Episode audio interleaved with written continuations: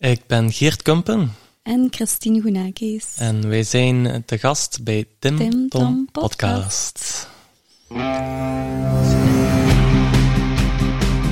Welkom bij de Tim Tom Podcast. Ik ben Timothy En ik ben Tom. Samen zijn wij jouw GPS naar geluk en succes. Dag lieve luisteraar. Ik kan me zomaar voorstellen dat je tijdens het luisteren van deze podcast plotseling zin krijgt om van alles op te schrijven. Wat zou jij nu werkelijk willen met al die inspiratie en al die inspirerende gasten? Maar dat is nogthans helemaal niet nodig. Oeh, dat is niet nodig. Hé, hey, kan ik dat niet allemaal niet onthouden? Ze? En eh, wie gaat dat opschrijven voor mij? De kaboutertjes misschien? Nee, maar dat hebben wij al voor jou gedaan. Surf naar www.timtompodcast.com en daar vind je een blog boordevol tips en wijze inzichten van onze gast.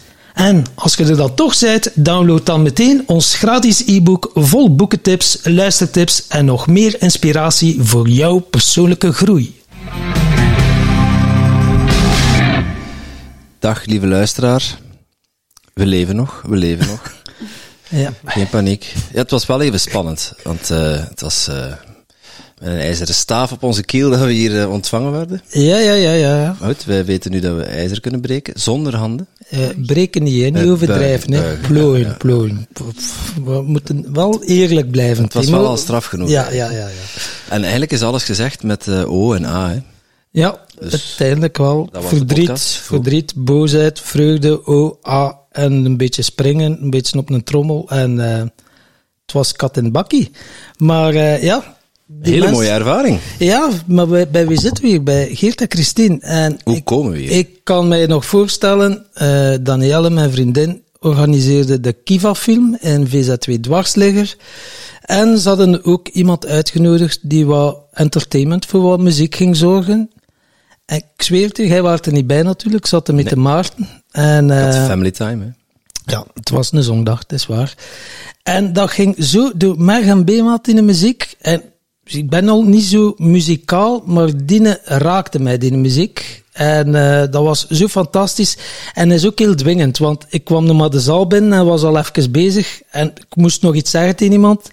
En ik keek dus een keer in mijn ogen en ik wist direct dat ik moest zwijgen. Ik dacht, oh, ik zei, interessant. Dat die het zwijgen kan opleggen. Hè? Ik is, dacht, oké, ik zei, zo gasten moeten in onze podcast. Hè. En ik voelde ook direct van, wauw. Ik zei, dat is wel een kerel voor op ons festival. Maar, ja, Ja, toen zei ik natuurlijk, ja, er komt niemand, maar dan ook niemand op ons festival optreden of spreken of wat dan ook, als ze niet te gast zijn geweest in onze podcast. ja. En hij speelt niet enkel muziek, maar eh ze organiseren ook eh, vuurlopen. En eh, ja, zo wat pijlen breken met je keel. En ijzeren staven. En dansen en bewegen. Maar we gaan het al zelf vragen, hè. Want eh, we Ja, doen dat al- lijkt mij ook, ja. Ja, hè. Dag Christine, dag Geert. Hoi, Welkom bij ons aan de podcast. dank u. Dank u. Nu is het onze tour om jullie op de rooster te leggen. Ja, Zijn er nog altijd zo comfortabel als een paar weken geleden? is iets geven is toch gemakkelijker dan eh, Ja, aan deze kant te staan. Prima. Ja, Komt helemaal goed. het was al heel fijn tot hier toe met jullie, dus eh, Ja. Ik ben benieuwd hoe jullie het ervaren hebben met ons. Eh, van mijn zijde, eh, het was echt wel bijzonder. Het was de ene verrassing na de andere, want ja, eh, ik bereid me niet altijd supergoed voor. Ik wist dan gisteravond pas waar ik naartoe moest. ik wist dat die ergens in de buurt was, maar eh Tom stuurde me de adres door, want ik weet eigenlijk niet waar we naartoe moeten. Eh, en ik dacht iets met sound healing en ja, ik vertrouw dan op Tom zijn intuïtie. Dus hij jou had gevraagd, Geert, voor te, komen, te komen optreden of iets te komen brengen op ons festival. Ja, dan zal het wel goed zijn, hè. Dus ik ben met heel open, open mind naar hier gekomen. En eh, ik moet zeggen, ja, sound healing, het kwam wel echt heel, heel, heel diep binnen. Misschien eh bewaren we onze, onze ervaring nog voor, eh, voor straks. Ja. Maar ja, het was wel straf. En dan dachten we dat we er vanaf waren. En dan zei Christine, Geert, je moet rap nog iets gaan doen buiten. Hè? En dan begon hij zo met een haakse slijper. moet hij nu nog klussen of zo? Ik was niet helemaal mee. Maar eh, nee, dat was de voorbereiding voor onze volgende verrassing. Want eh, Ja, dan moesten wij een, eh, een staaf breken met onze keelton. Breken niet, Ja, plooien. plooien, ja, ja, ja. Jij met je Dus, pijl breken. Ja. Plooien, plooien. Ja. Ja, zo'n ijzeren staaf van Van 8 8 millimeter. 8 millimeter. En eh, ja, het filmpje eh, het is opgenomen, hè. dus eh, het is niet getruckeerd. Nee, het was eh, wel heel intens, Indrukwekkend wel. indrukwekkend. Ja, en dan dachten we er... oh, lekker, hè. Lekker ontvangen met een lunch. Middag, Lunch. middagmaal. We, jij gaan- hebt een t-shirt gedacht van, ben toch op verplaatsing, ik kan mijn t-shirt best een keer laten wassen. En eh, terwijl dat Christine nu denkt van, oh shit, in een t-shirt zit nog ergens ophangen. in de wasmachine. Dus ja, Dat is geen probleem, dat is ophangen. van Timo. Dus. krijg je melk mee naar huis. Kom goed, kom goed. Hij is dat wel gewassen, hè. voilà. Ja. Maar ja, eh, na de lunch dacht ik, we gaan aan de podcast beginnen, maar nee. Nee. Het ging dan nog over voelen. En dan gaat er bij Brakkie toch wel wat alarmbellen af. We gaan nu een keer voelen en bewegen. En, eh, maar hoe dat, dat werd begeleid. En dan nog met de O's en de A's. Het verdriet, de boosheid. Het mocht er allemaal expressie krijgen. En ook gewoon in uw lijf komen en zo. Maar zo de opbouw, dat was gewoon zo mooi. En met de ogen toe. Dus dat was ook al heel zalig. Eh, dan hoefde ik mij niet te vergelijken of denken van, oh wauw, doe ik het wel goed. Dus alhoewel dat ik stiekem toch twee, drie keer naar gekeken om te kijken dat ik het wel goed deed. Dat was alweer met een mind dat er even tussen kwam. Maar dat, ook daar heb ik dan losgelaten. En ik moest wel zeggen, ik ben er even van moeten bekomen, want dat stukje verdriet of boosheid, of ik weet niet wat dat er precies zat, ja, dat wou toch gezien worden en expressie krijgen. En eh, ja, de, eh, de Geert had direct gezien. Ja, manneke, eh, gaat het? Ik dacht, ach, ik zeg, ik had me moeten droog houden, maar eh, ja, het was toch met de krop in de keel dat ik dacht, oh, ja, dank u Geert. Je had het heel goed gezien en aangevoeld. Dat in het kort onze ervaring. Maar hoe hebben jullie dat ervaren? Want laten we beginnen met de sound healing. Je zei, oké, we kwamen hier toe. Er lagen hier twee matrasjes met een kussen. Leg jullie maar. En doe maar je ogen toe. Dan werden daar zo twee schalen op onze... Jij was bang dat ze, dat ze een van die kussens op je gezicht gingen Ja, nee, het waren zo twee van die schalen dan ze op ons hadden gezet. één op je hart en één op je buik. En dan, hoe hard dan ze konden erop kloppen. En eh, de trillingen gingen door je lijf. Ik zweer het. eh, dat was nog wel een keer eh, een klankschaal.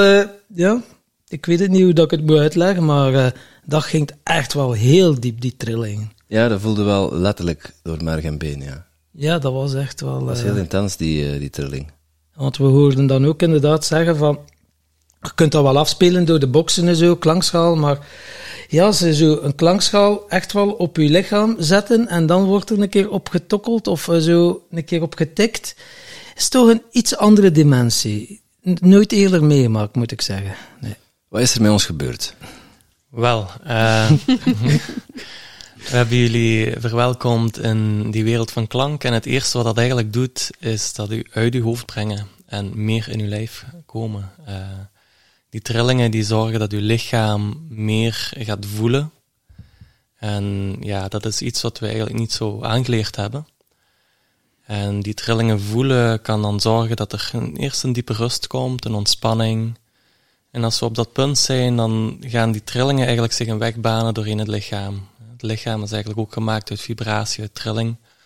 En ja, daar kan verkramping op zitten. We houden eigenlijk heel veel vast. We, er zijn heel veel dingen die zich ja, kunnen vastzetten in het lichaam. En die trillingen die dienen er echt voor om ruimte te creëren, om terug doorstroming te creëren. Daar waar dat spanning is, wordt het vaak voelbaar. En kan er terug ja, wat ruimte, lichtheid komen. En dat komt eigenlijk in heel veel verschillende manieren. Ehm, in het begin hebben we iets steviger gewerkt, hè, met de drum, met de blaren. ehm. Ja, dat is juist, die blaren, dat ben ik nog vergeten. Ja, Ja, ja, ja, inderdaad, ja. dat was ook wel... Ja, is- we hadden ook eerst even met rook gewerkt. Rook is ook iets wat heel erg helpt om te reinigen. Smutje noem je dat, hè? Smutje. Ja. Kun, kun je uitleggen wat, wat, wat smutje is, eh, Christine? Oh ja, ik kan daar een, een, een hele beleving aan aanpraten, maar voor mij is dat een beetje het zuiveren van je energetisch veld. En een energetisch veld, dat is eh, hetgene dat rondom jou hangt, eh, hetgene dat je niet kan zien, maar wel kan voelen. Wij zeggen altijd, als je een ruimte binnenstapt en je voelt dat er iets mis is, bijvoorbeeld. Zonder dat er iemand iets gezegd heeft of je iets gezien hebt of noem maar op. Dan is eigenlijk het hele geheel wat rondom je hangt dat signalen geeft en dat ervoor zorgt dat je ineens bewust bent van een energie. Energie is niet tastbaar, niet zichtbaar, maar ineens is die wel voelbaar. En dat is een beetje jouw energetisch veld. En door te smutsen, door te reinigen, ehm, of door maar rook af eh, langs jouw lichaam te komen, reinigen we dat veld. Roken is ook iets wat niet tastbaar is. Je kan dat niet vastnemen. Maar dat hangt wel een beetje allemaal samen in hetzelfde energieveld. En zo stuur je ook gewoon dingen door. Je laat dingen los. eh. Ja, het is heel eenvoudig, wat in heel veel culturen en al eeuwenlang gebruikt wordt. Om gewoon de ruimte te zuiveren en, ehm, ja, en ook jezelf. Want ja, rook, ja, je kunt... eh, Ik ga je even helpen met je micro, hè. je zit een beetje met de stoei. Praat maar verder, Tom. Ja, je kunt inderdaad wel zeggen, rook, je kunt papier in brand steken, dan heb je ook wel rook. Maar het is dan vooral wat ik ervan weet, eh, eh, rei- eh, dingen om te reinigen, eh, voor de meeste mensen, ja, die wat met persoonlijke groei en zo, die dingen bezig zijn, en het energetisch zuiveren, dan denken we aan Sali en aan Palo Santo, dat, dat houdt. Maar jullie, maar je hebt nog andere dingen om eh, mee te smutsen. eh. Ja, er zijn heel veel verschillende soorten dingen. Hè. Eh, Sali en Palo Santo worden vooral gebruikt voor de geur. Ehm, daar wordt ook wel van gezegd dat entiteiten of negatieve energieën niet goed tegen bepaalde geuren kunnen, waardoor dat ze daardoor mee weggevoerd worden. Wij werken meer met harsen. Ehm, niet dat wij geen Palo Santo of Sali gebruiken, maar eerder gewoon voor een ruimte zuiver te starten. Het doet ook gewoon iets hè, met jullie. Ik bedoel, ik denk dat je dat ook wel gevoeld hebt. Rook eh, kan echt voelbaar zijn, ja. ja. Ja, het was Cobal zeker. Of Kopaal. Ja. Copal, Ja. ja. Wel. Nee, voor de rust, hè. Vind Ja. ik bij mij toch. Ik zeg, hè, maar dat is Ja, mijn ja. eigen ervaring. Mhm. Ja, Ja, daar komt zo, er gaat precies een lading van je af en ineens zak je helemaal in jezelf. En tegelijk opent dat ook de gevoeligheid voor dat energetisch veld rondom u. Want in een sound healing is dat ook echt een veld waarin dat we gaan werken. En we zijn niet alleen ons lichaam, we bestaan uit verschillende lagen. Eh, Die etherische laag, emotionele laag, mentale laag, waar dat echt de ruimte rondom ons ook een lading draagt. Een lading die van onszelf is, of soms van anderen. Wat nog rondom ons hang- hangt, zuiveren via de rook, brengt al een eerste zuivering en dan kunnen die klanken echt diep, diep gaan inwerken. En eigenlijk is dat gemaakt om te harmoniseren. Dus klank hebben een, dragen een bepaalde harmonie in zich. eh. en die gradatie daarvan is verschillend per instrument. Elk instrument heeft ook echt zijn energie, zijn, zijn impact, zijn, ja, zijn voelbaarheid of, of ja, verschillende manieren van, van binnenkomen, van voelbaar zijn. En die harmonie die gaan we dan echt in het lichaam brengen. Dus eigenlijk kan je dat zien, we bestaan voornamelijk uit water, alles gaat meetrillen. En alles gaat resoneren met die bepaalde klank. En zo kan het zijn dat disharmonieën in het lichaam terug op elkaar gaan afstemmen en terug met elkaar gaan communiceren. En daarbij is ook de diepe ontspanning die ervoor zorgt dat uw zelfherstellend vermogen geactiveerd wordt. Wat bedoel ik dan? Dat uw lichaam het vertrouwen heeft om naar binnen te gaan, om te gaan voelen. En als je het voelen met die aandacht naar binnen gaat, gaan er heel veel systemen in werking treden om ja, in heelheid te komen.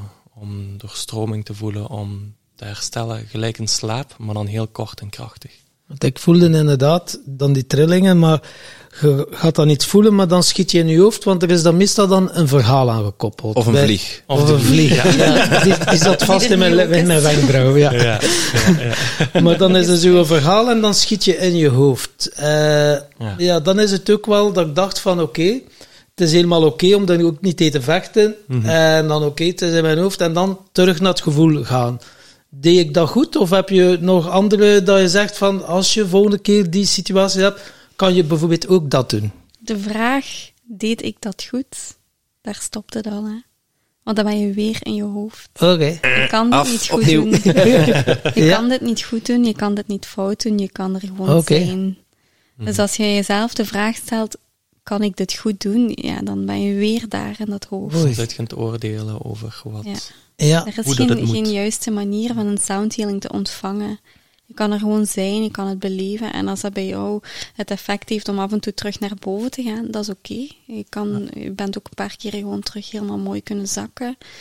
Dus er is geen juist of fout. Ja, dat is ook voor iedereen anders en elke keer ook weer anders. Ja, Dus dat want dat goed merk ik inderdaad wel. Als jij dan aanraakt zo de schouders of hier aan het bekken, Mhm. dat was dan ook wel heel eh, intens. En dan voel ik me echt wel diep zakken. Ja. Uiteindelijk is dat dan een soort energie dat je geeft, energetisch... eh, Ik, ehm, oh, ik kan het bijna niet zonder energie doen, zal ik het zo zeggen. Dat klinkt misschien heel ehm, vreemd voor veel mensen, maar bij mij is, ik, ik heb altijd zo het gevoel alsof mijn handen zo aangaan. Dat was reiki. Nu, ik, ik, ik plak daar echt geen namen op. Ik heb zeker geen opleidingen in Reiki en noem maar op, want ik vind het ook totaal niet belangrijk hoe dat iets benoemd wordt. Ehm, maar dat, ja, dat, dat is gewoon iets wat ik voel. Ik heb letterlijk kunnen voelen ehm, wat het er binnen in jullie gebeurde. Ik voelde bij jou heel veel rond je hart, maagstreek, wat dan daarna ook met het bewegen en de klanken maken overgeven. buiten mocht komen. Bij jou voelde ik het meer hier, in het spreken en de keel, eh, hoog in de borst zitten. Dus eh, voor mij is energie voelbaar. Als ik naar, met mijn handen naar iemand toe ga, dat is alsof er... ehm, ja, hoe moet ik het uitleggen? Alsof er zo'n kleefstof tussen mij en het lichaam zit. En die kleefstof is precies energie. Ehm, ja. En door bepaalde aanrakingen kom ik gewoon in contact daarmee. En dan voel ik ook van, oké, dat is weer een stukje dat geraakt mag worden. Dat brengt weer iemand dichter bij dat voelen, minder in dat hoofd, hè, net zoals je zelf zegt.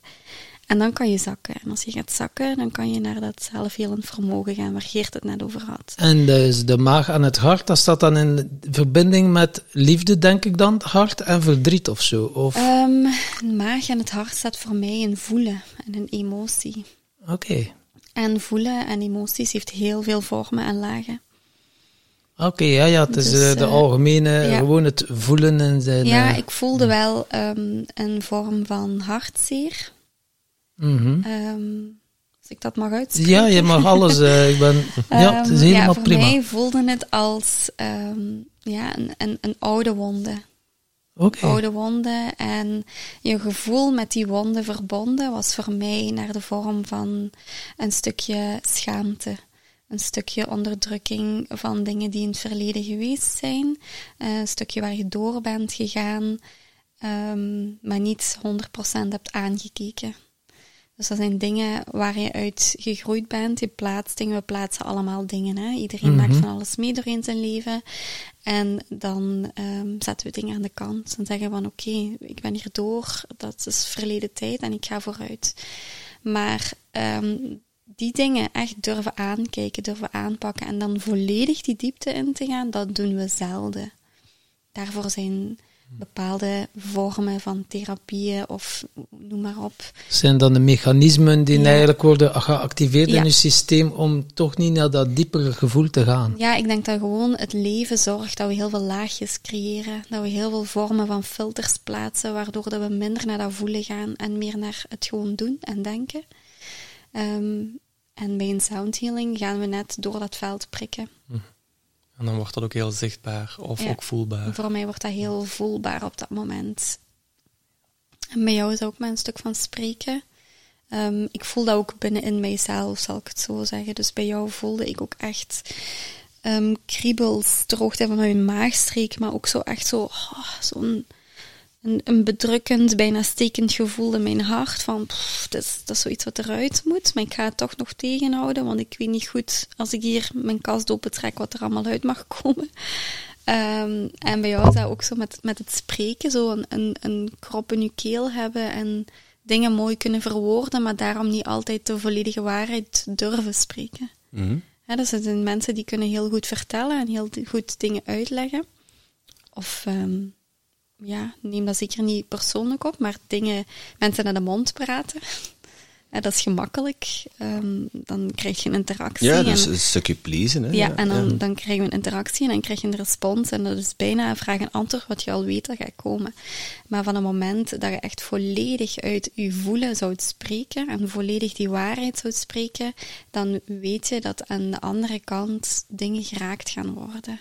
Dus naar mijn gevoel, wat er bij mij vandaag naar buiten is gekomen, dat is dat je dat bewust vaak niet doet. Ja, dat klopt wel. Eh, gaat het niet zozeer over de podcast, Mhm. maar wel in, in privécontext Ja. herken ik dat wel. Ja. Ja. Met name op het werk of naar mijn ouders toe. Of, ja. eh, Wat ook heel normaal Sophia, is. Hè? ja. Het zijn heel veel oude patronen die we verzamelen vanuit ja, onze opvoeding, van wat dat we allemaal meemaken. En we leven ook in een cultuur waar, dat het, waar dat we heel gewend zijn om dingen op, in de doofpot te steken of af, te dempen of eh, toch maar stil Ja, te houden. ja. Vooral dat maar is- niet te veel mensen rondom je kwetsen. Als wij stil zijn, dan is het gemakkelijker voor iedereen rondom ons. En dan zet je jezelf eigenlijk naar achter. Dus Door, door dingen niet altijd te uiten, of dat nu een emotie is, of een gedachte, of ja, noem maar op. Door die niet naar buiten te brengen, zorg je eigenlijk dat jouw omgeving het comfortabel heeft. En dat is een, dat is een heel menselijk gedrag, dat doen wij allemaal. Maar soms is het too much en dan moet het eruit. En wij gaan dat pas uitspreken wanneer we er zelf onder lijden. Als mensen het zelf moeilijk krijgen, dan gaan ze pas reflecteren naar zichzelf. Van oei, waar ging het mis? Of allee, Waar is, is er over de grenzen Ja. gegaan en Waar, op welk punt ben ik eigenlijk gaan stoppen voor mezelf op te komen? Natuurlijk, ja, dat kun je ook altijd pas achteraf doen. Dat we niet, Ik kan niet in de toekomst kijken, er zijn mensen die dat misschien wel kunnen. Eh, Steve Jobs zei het zo mooi, you can only connect the dots looking backwards. Eh, ja, die patronen die hebben mij in het verleden wel, wel opgeleverd natuurlijk. Hè. tuurlijk. Eh, het het pleasen, het mensen naar de mond praten, dat is wel een, een herkenbaar thema. Ik ben het wel aan het afbouwen. Dus ik probeer zo, zoveel als mogelijk eh, vanuit mijn kern te spreken, dus mijn, vanuit de universele waarheid. Ehm, wat niet wegneemt dat er nog wel wat stappen te zetten zijn. Mhm. Ja. Ja. Voor ons is daar een grote sleutel in die verbinding tussen hoofd en het voelen. Daarom dat wij ook zoveel werken rond voelen. Rond het lichaam te openen, rond het lichaam wakker maken. Waardoor dat, ja, die signalen die het lichaam eigenlijk geeft, veel opvallender zijn of veel duidelijker worden. En sneller herkenbaar. En dat voelen, dat uit zich ook in de adem bijvoorbeeld. Van het moment dat je je adem inhoudt, zit je niet meer in je lijf. Dan gaat je oftewel in je hoofd of je zit in het blokkeren. En daar zitten ook heel veel mechanismes op die we gaan aanpakken in bijvoorbeeld adembehandelingen. En eh, echt het voelen van de natuurlijke adem, hoe dat de adem komt en gaat. En waar dat die tegengehouden wordt door je lichaam. Welke gebieden niet belichaamd worden. En, Dat, is, dat, is, ja, dat is interessant om te ervaren. en wat raad zou je dan zo hebben voor mij, nu dat je dat gevoeld hebt, die stukken van, ja, dat is heel makkelijk gezegd, ga meer gaan voelen. Eh, Ja. Wat kan ik bijvoorbeeld doen, zelf Ja. bijvoorbeeld? Want dat, Dat is... is, een, dat is een typische vraag die heel veel mensen stellen. Ik heb een probleem, wat is mijn oplossing? Ik kan eentje. Sla met een hamer op uw grote teen. Dan gaat dat wel kunnen voelen. En Maar. daar komt heel veel A uit. ja, dan gaat u na wel horen en voelen ook. Maar dat is, eh, dat is heel normaal dat je die vraag stelt, maar er is geen pasklaar antwoord voor. Ik denk altijd, zolang dat wij eerlijk naar onszelf durven kijken en vaak die reflectie naar binnen toe maken, en zolang we daaraan willen werken, om elke dag gewoon een klein beetje dichter bij ons unieke zelf te komen en minder de gevormde ik. Ja, wij noemen Ehm. dat 1% groei. Ja, ja, voilà. Iedere Ehm, dag. Hè. Ja, als je, als je dat doet, dan kom je daar wel aan. Mhm. Ja, en dat, dat, dat heeft geen tijd, dat heeft geen plaats, dat heeft gewoon, Ja. ja, dat is juist wanneer dat, dat mag komen. En er is geen quick fix, want ja, met een mind dacht Oh, Ja, van... eh, er zijn kleine sleutels die wel, Ja. wel helpen om meer te voelen. En stemgebruik vind ik daar bijvoorbeeld een, een hele goede voor. Om gewoon even te zoomen. Hmm, eigenlijk alles wat je even uit je hoofd haalt en zorgt dat je ja, in, een, een, een soort rust terechtkomt of een aanwezigheid, een aandacht die naar binnen keert. En dat is wel iets wat je kunt oefenen. Of wat ook is als, je, als er dingen gebeuren en, en of, of er is een, terug een herinnering aan een gebeurtenis. als je iets voelt, daar aandacht aan te durven schenken. Daar tijd voor te durven maken om daar even bij stil te staan. Ja. Mm. En ik denk ook gewoon als, er, uh, als het oudere dingen zijn, als er dingen zijn die gewoon nog in jouw leven, dan zijn de dingen die we bijvoorbeeld vandaag gedaan hebben heel mooie handvaten om terug naar dat voelen te gaan. Um, maar ik ben zeker niet degene die gaat zeggen, oh, dit is wat je moet doen. Want dat is voor iedereen anders. Mm. En dat is vandaag voelt dit juist en morgen voelt iets anders juist. En dan moet je daar ook gewoon naar luisteren. En voor de ene persoon is het een sound healing, maar voor de andere totaal niet. Die wordt nerveus van Ja, muziek. je moet gaan klimmen of gaan Ja, sporten. ehm, dat is ook oké, hè? Ja, ja. Zolang het dichter naar jouw, jouw unieke ik en, en jouw voelen en jouw zijn brengt, is, is alles altijd goed. En alles is een andere vibratie waarschijnlijk, want ik zie hier denk ik toch wel eh, tientallen schalen staan, klankschalen. ja, en, En, En eh, een schaal met nootjes zijn ook Ik heb hem buiten handbereik gezet. En, eh, ja, en waarschijnlijk heeft elke schaal een unieke trilling die je dan kan inzetten, eh, persoonsgebonden, dat je zo voelt van oké, dat is de vibratie van die persoon, die schaal is het meest wezenlijk, of ben ik nu een beetje te ver... Ik denk dat dat een heel berekend eh, formule is wat dat je nu vraagt. En ik Ja. denk dat het eerder te maken heeft met hoogtes en laagtes. Ja. En dat je dat ook zo in je lichaam kan zien. En ook in klankschaal heb je natuurlijk ook nog verdelingen van de verschillende boventonen, van de verschillende tonen die in een bepaalde klankschaal zitten. En ja, het is wel interessant om elke klankschaal eens apart te beluisteren, eens te voelen waar dat die binnenkomt, hoe dat die reageert.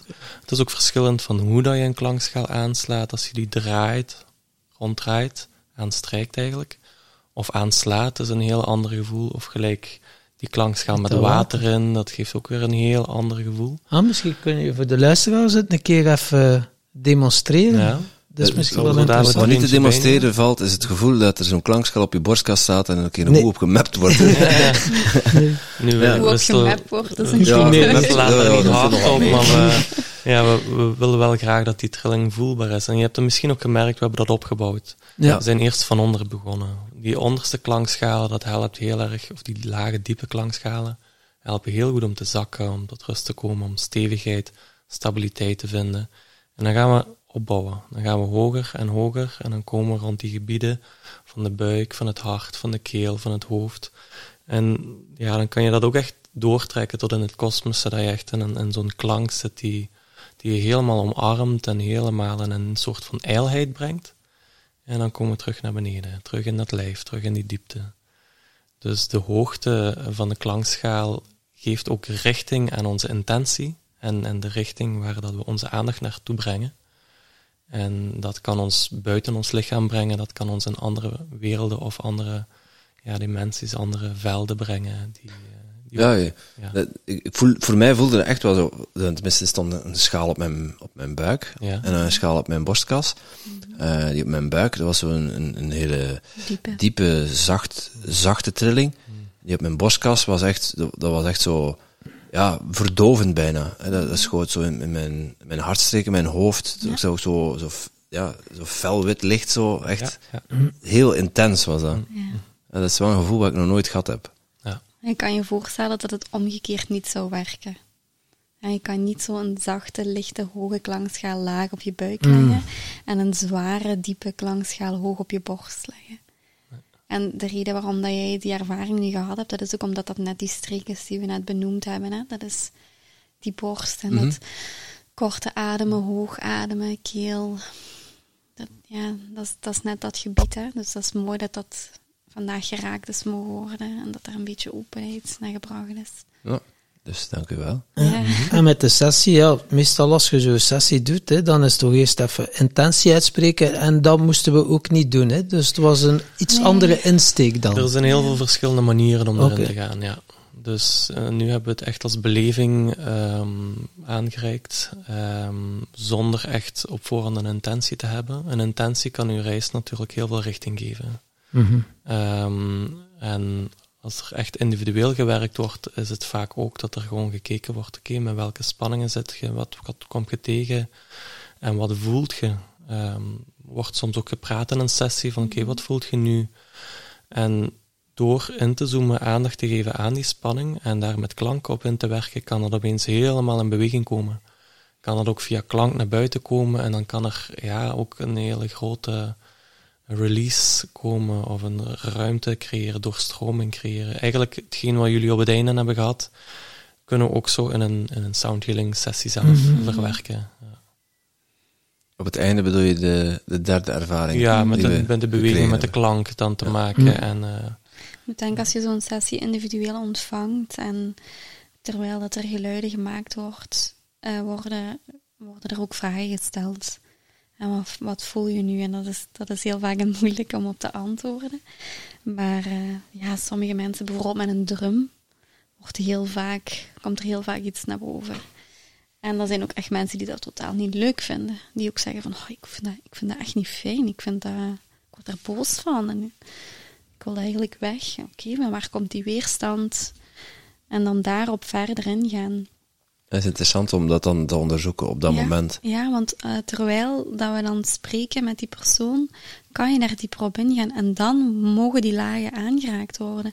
Maar dat is ook iemand die komt, omdat die zegt van, kijk, pff, ik weet niet wat het is, maar er moet Ja. iets gaan gebeuren met mij. En er is die nieuwsgierigheid naar die klankreis.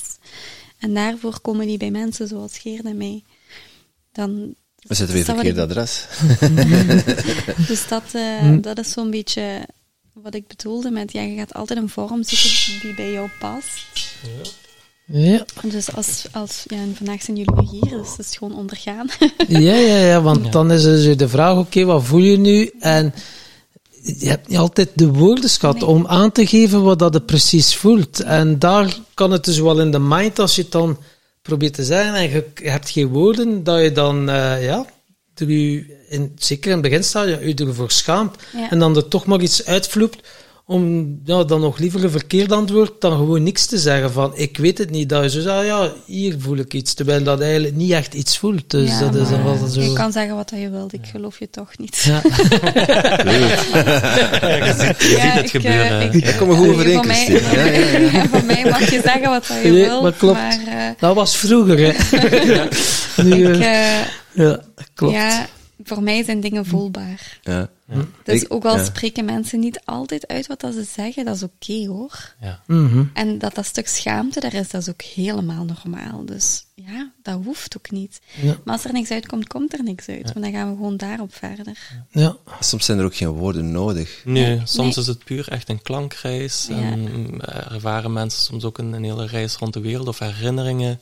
eh, vorige levens die zichtbaar worden voor, voor sommige mensen. Dus er, er is een gigantische diversiteit en beleving van een soundhealing. Eh, Ik verschiet er zelf vaak ook nog van. van Oké, ik stel me altijd neutraal op en dan laat ik ontstaan. En, en ja, dat is, dat is enorm mooi werk eigenlijk. Ja. Ja. Heel Ja, leerzaam ook. Ja. ik, ik, ik merkte bij mezelf dat ik veel stiller was na de, na de, de soundhealing. ja. En eh, niet echt de behoefte voelde om iets te zeggen. Nee, en dat is ook oké, hè, dat mag. Maar als we dan individueel werken, dan kan er ook gevraagd worden om met aandacht naar je aandacht, naar je ademhaling bijvoorbeeld te gaan. En dan een bepaalde plaats, een ademhaling naartoe sturen. Dat helpt ook vaak. Die te maken heeft met het thema waarvoor je komt. Ja. Dus het hoeft niet altijd in woorden, zeker niet. En terwijl dat jij het allemaal heel mooi hebt uitgelegd, is de Geert even zo stiekem van zijn plaats gegaan en heeft hij hier een eh, beetje kunnen horen. zijn volledige winkel van klankschaal. Nee. Ja, driekwart van de winkel staat nog, eh, Ja, staat staat- nog op de vloer daar. Ja, Dus Geert, ja, de luisteraars zien het niet, maar nu heb je toch wel een, een klankschaal van een, toch wel eh, een diameter van een 30, 33, ja. 33 centimeter. Ja. 34, ja. We kunnen dat misschien eh, filmen. Ja, maar dat voor de socials een klein beetje filmen. Hè. Ja, Ja. voilà. En eh, ja, die diepe, ik zal hem even laten horen gewoon.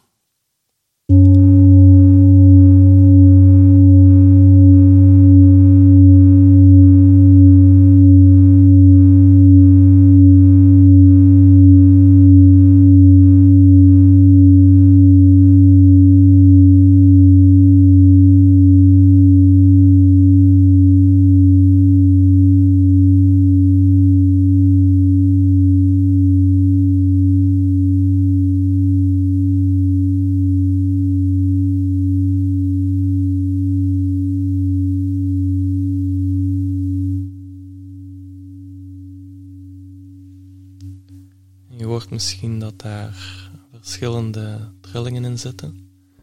Bij deze is die heel traag. Als ik hem nu nog eens aansla, heeft hij misschien wat andere vibraties.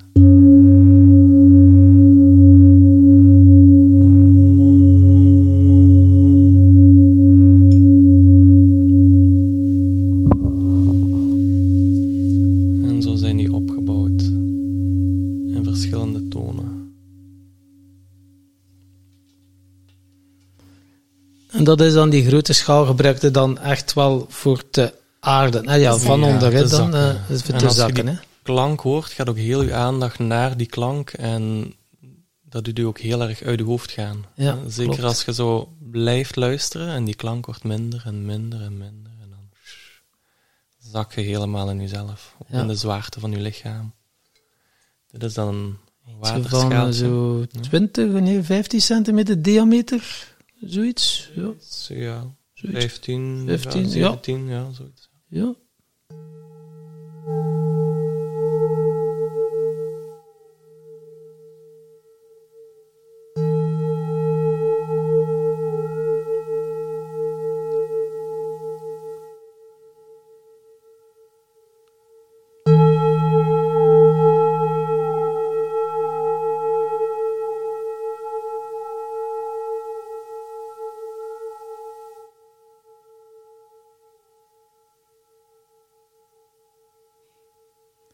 Is toch, eh, nou, enkel misschien de dove mensen zullen geen verschil horen, maar eh, dat is toch wel een werkelijk verschil. Dat Die je- gaan ook een verschil voelen, denk ik. Ja, het is Wel dat. heel Dat is wel mooi heel werken met zoveel Ja. mensen. Ja. Ik heb dat al, eh, al meegemaakt en je ziet echt een glimlach en zaligheid over een, een verschijnen, omdat die instrumenten, die klanken zijn allemaal Ja. voelbaar. Mooi, ja, ja, ja. ja. Dus dat is ja, een hele mooie beleving.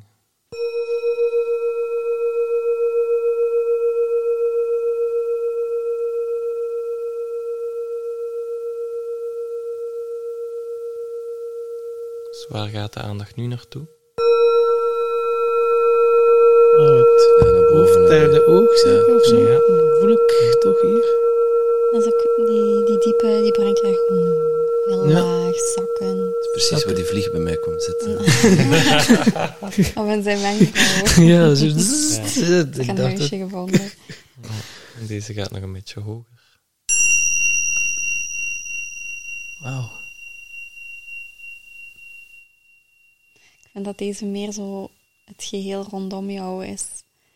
En niet zozeer iets in het lichaam, maar eerder zo hetgene dat hier nog zo hangt Is dat dan het etherische lichaam, Ja, dat ze noemen? nee. Of, nee. Ja. Zo meer verbinding met dat kosmos, met, ja, met heel die boven, bovenwereld Ja, eigenlijk. ja, ja. ja. Mij dus te denken aan Dirk Brandt. Live Mhm. Projects. Ja, die gebruikt dat belletje altijd voor, voor te starten, voor te verzamelen. Ja, leuk hoe dat, hoe dat die verschillen. En niet alleen hoorbaar zijn, maar ook voelbaar. Natuurlijk is de beleving wat anders voor de luisteraars nu ja. dan, eh, Ja. dan in het echt. Omdat ja, je voelt die trillingen wel, want geluid zijn trillingen en ze zijn ook wel degelijk hoorbaar.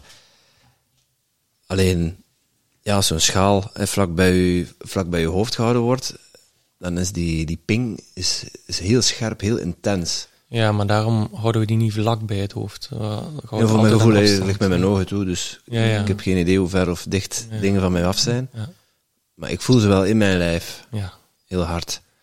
dat is ook, dat is ook echt bedoeld, sound healing, om je te omhullen met klank. Zodat die klank ook helemaal kan binnendringen. Dat heel je lichaam gaat mee vibreren. Eh, en dat is ook iets wat we eigenlijk als mens heel gemakkelijk kunnen doen. Eh, maar heel vaak zijn we gewend om dingen vast te houden, om, om, om heel dens te zijn. Dit maakt meer open en dat kan soms moeilijk zijn, uitdagend zijn. Hè? Heel, eh, waarbij dat je veel voelt, maar er zijn veel mensen die daar juist naar op zoek zijn om ja, door dat voelen jezelf beter te leren kennen. En in dat voelen ontwikkelt je ook bepaalde kracht en, en eh, stevigheid, omdat je dingen durft aan te voelen. Ehm, en daarom werk ik heel graag met soundhealing met een, met een zekere intensiteit. Er is ook een manier om heel erg te gaan zweven en iets heel um, ontastbaar te gaan. Uh, met soundscapes, zal ik maar zeggen. Water, regen, regenstokken, um, enkel klankschalen. Ik gebruik heel graag mijn stem. Een stem omdat dat ook heel erg verbonden is met mijn binnenwereld. Met emotie, met gevoel, met voelen. En dat komt vaak ook het meeste aan. Dat komt het sterkste binnen. Ja. Daar kun je ook heel veel energie mee opwekken, want je gaat met heel je intentie, met heel de trilling van je lichaam, met die verbinding met je hart, die dan ook heel sterk voelbaar is, een veld neerzetten en energie opbouwen. En, en dat komt gewoon aan. In momenten dacht ik echt dat ik bij een Indianenstam zat. Ik, want ja. jij hebt je stem, ja, we hebben het dan nog heel even over gehad. Ja, oftewel, komt er dan de shamaan uit Zuid-Amerika of Noord-Amerika of Afrika? Je hebt het even gans dat repertoire heb je zo even in een uur laten weer klinken en dat komt dan gewoon spontaan, komt dat, wil dat eruit bij jou? Ja, dat is, voor mij is dat een moment van oké, ik stem mij af. Dus ik stel eigenlijk heel mijn, mijn veld, ben ik, um, of heel de ruimte ben ik gevoelig naar en dat doet iets met mij. En dat geeft een bepaald verlangen of gevoel om naar buiten te brengen. En dan begin ik dingen te horen. En die dingen die ga ik verklanken terwijl ik ook vorm geef aan dat gevoel. Uh, dus je kunt een klank maken, ha, gewoon een, een simpele klank. Maar je kunt daar ook meer diepte en stevigheid aan geven. Ha, oh, oh, meer druk of, of ja, al die verschillende velden kun je eigenlijk gaan belichamen. En ik krijg heel gemakkelijk resonantie met allemaal natuurvolkeren die een manier hebben van, van klank maken. En dat begint dan te komen. En dan laat ik dat rollen en dan vormt zich dat. Ja, want het is niet zo dat jij zo op voorhand weet, ah ja, eerst ga ik een keer de Zuid-Amerikaan zijn en dan word ik een keer een Afrikaan. dus dat is... Uh... Wij weten nee. dat zelfs niet van elkaar, wat nee. er gaat gebeuren. Het is openstellen ja. en laten ontstaan. Ja, en dat is altijd anders. Dat is ook het mooie eraan. Ja, heel mooi. Alles klinkt altijd anders, alles voelt ook altijd anders. Iedereen is ook anders. Maar ik gebruik, allez, ik gebruik vaak ook heel veel klanken um, in mijn zang, um, waarbij mensen dan vragen van oh, welke taal was dat eigenlijk. Um, maar dat is geen specifieke taal. Wat ik wel doe, is bijvoorbeeld woorden verweven in die klanken, waardoor dat, dat echt bijna een taal lijkt. Uh, en dat is voor mij ja, echt een manier om intentie, uh, energie neer te zetten en, en ja, daarin te bewegen in wat ik zie en wat ik voel. En daar ja, zit je in te bouwen eigenlijk. Kun je zo een keer een woord in verweven? Nu de luisteraars, ja, nu ben ik wel een keer benieuwd wat dat, hoe dat die taal klinkt. Oh, wel, ik zal de, ja, de blaadjes. Ja. Ik dacht de haaienvinnensoep of zo. haaienvinnensoep. Nee, maar zo de blaadjes, hè, een chakapa. Ah, ja, Het is, het is wel jammer dat we nu geen beelden aan het schieten zijn, natuurlijk. Ja, ja. Dat, is met, uh, dat is zo met een podcast. Ja, voilà. voilà. En een gebrek aan budget voor dure camera's. dus als mensen zich nog geroepen voelen om onze project en onze levensproject te sponsoren. Ja. ja. kan het wel al met een telefoon even opnemen. Mm -hmm.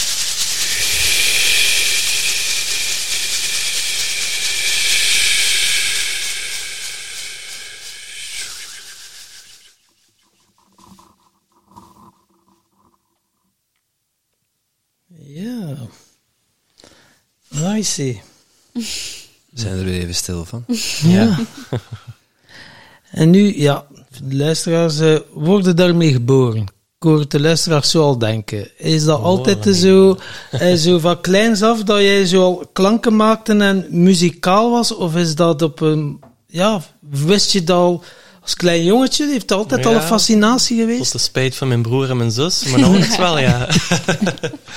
ik kreeg verhalen te horen dat ik... Um, ja, dat ik overal op het kloppen was altijd. Pannen en potten met lepels en, en vorken en al het geluid eigenlijk aan het onderzoeken oh. was. Heel veel tokkelen op mijn lichaam, op de tafel. Um, en mijn ouders hadden eigenlijk altijd spijt dat ze zelf niet vroeg genoeg aan muziek waren begonnen. Dus mijn ouders zingen in een koor, klassiek. Uh, tot mijn spijt, want ik heb voor mijn eerste communie niks anders dan klassiek gehoord. ja. Um, en ze hebben mij eigenlijk op mijn vier jaar aan viool gezet. Uh, samen met mijn broer en mijn zus. Een trio? Viool. Viool. Viool, ja. En ik vond het verschrikkelijk. Ik kan me dat zelfs nog herinneren, als vierjarig manneke, de kramp die je krijgt van zo verkrampt te zitten met een viool met je hoofd en met je handje. Wow. Ja, dat, dat is het eerste instrument waar je in principe mee kunt beginnen, zeggen ze. Ik, ik zou het niemand aanraden, maar uh, op zich een heel mooi instrument, maar ik vond het echt verschrikkelijk. En uh, ik wou piano spelen, want de leraar die begeleidde op piano um, en ik vond dat veel mooier.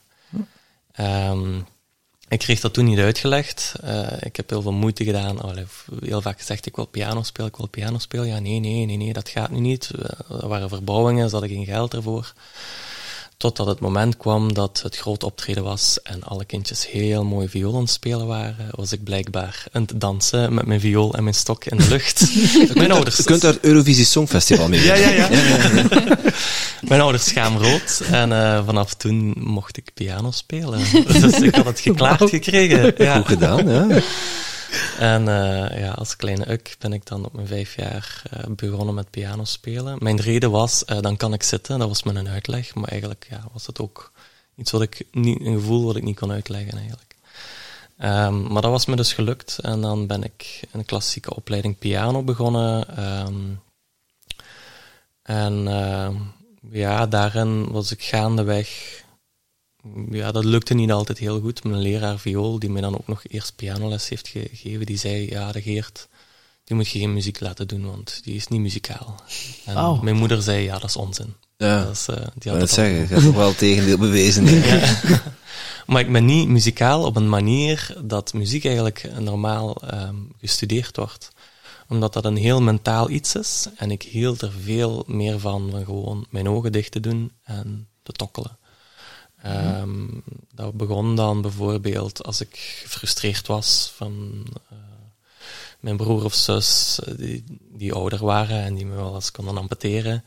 Ja, dan had ik eigenlijk de chance dat ik een elektrische piano had. Wat deed ik dan? Mijn koptelefoon op en dan begon ik, begon ik te rammen op die toetsen en even die woede, die frustratie eruit te laten. En ik merkte van, oh, als ik dat even kan toelaten, verzacht dat. En dan begon mijn pianospel ook te veranderen, ging ik meer naar die hoge tonen en bracht heel veel verlichting.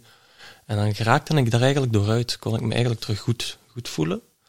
Um, was ook wel een manier om de confrontatie uit de weg te gaan, maar als kind was er voor mij geen andere mogelijkheid op dat moment. En gaf het mij wel de, ja, de optie om, om van die lading af te geraken. En zo ben ik gaandeweg gaan zoeken van, oké, wat, wat voel ik eigenlijk bij een instrument? En ben ik automatisch getrokken geworden naar um, ja, natuurinstrumenten eigenlijk. Ik zat uh, op een gegeven moment in een bandje, de Unbreakable Fools. Ja. ja, daar bestaat niks meer van helaas. Maar uh, ik was, speelde toen basgitaar en, uh, en deed wat van alles en wat piano ook dan. Uh, we waren zo'n band, we gooiden alles samen en we deden de gekste dingen, de meest rare combinatie van poëzie met klank en van alles en nog wat. En een kameraad van mij die had een didgeridoo en dan ja, pakte ik regelmatig die didgeridoo vast. En dan was ik heel rap weg met die toontjes te ontdekken en uh, ja, daarmee te experimenteren. En zo groeide dat verder. Um, toen dat ik 19 was, ben ik gestopt met piano. Heb ik nog uh, twee jaar jazz gedaan, uh, samen met klassiek nog. Um, En dan ben ik naar Djembe gegaan. En dat was iets wat voor mij zo voelbaar was, dat ik, ja, ik, ik, bloeide er helemaal van open. Ik werd er helemaal energiek van en ik heb me erop gestort. Ik heb zes jaar heel veel les gevolgd in Hasselt, in Gent en Brussel. Ik ben naar Senegal geweest, heel intensief uh, liggen studeren. Um, vooral genieten ook, omdat dat, ja, dat was precies mijn taal. Ze noemden mij ook wel als de witte Afrikaan. Mm. Ja, dat hebben we mogen horen. Uh, ja, in Djembe. Wauw. Mogen voelen. Uh, ja. Heel mooi. Ja, en van daaruit ben ik dan ja, die dingen gaan samengooien, heel veel instrumenten gaan leren kennen, ook via het shamanisme. En, en ja, dat, is zo'n mooie rijkdom van allemaal natuurvolkeren, culturen die, die echt verbonden zijn met de natuur. Waar dat ik ook echt opmerk, die zoeken ook instrumenten op of benaderen die op een manier dat je meer in je voelen komt. Dat je meer in verbinding komt, dat je in interactie gaat met natuur, met de dingen rondom je heen, met de mensen rondom je heen. Instrumenten die je helpen om je lichaam, je hart te openen, om meer in liefde te komen. En dat is een hele andere benadering dan via je hoofd uh, melodietjes te gaan spelen, uh, patroontjes te gaan, gaan naspelen of een klank, een stem te gaan nadoen, terwijl als die stem gewoon mag komen zoals dat die komt, zonder het oordeel van, oh, is dat goed of is dat niet goed, ontstaat er een vrijheid die, die zalig is. Ja. Wauw. Ja. En uh, bij jou, Christine, was dat ook al van kleins af heel muzikaal? Want ja, ik vermoed, mm -hmm. ja, je, je, bent ook wel vrij muzikaal. Of is uh, de instrumenten, uh, laten dat dan... De instrumenten laat ik sowieso vooral aan Geert over. je hebt andere instrumenten? Ja, ik heb mijn lichaam, denk ik dan. Dat is echt mijn instrument. Um, ik heb wel altijd gedanst, van kind af aan. Ik heb altijd heel veel mijn lichaam gebruikt als therapie. Uh, ik denk dat je dat heel onbewust doet als je klein bent. Hm. Net zoals muziek ook een vorm van therapie is als je jong bent. Iedere puber gaat dat wel uh, herkennen. Ja. Zijn lichaam gebruikt als, uh, ja. als therapie. Um, ja, voor mij was bewegen, leven. En als ik dat niet deed, dan werd ik ongelukkig gewoon. En um,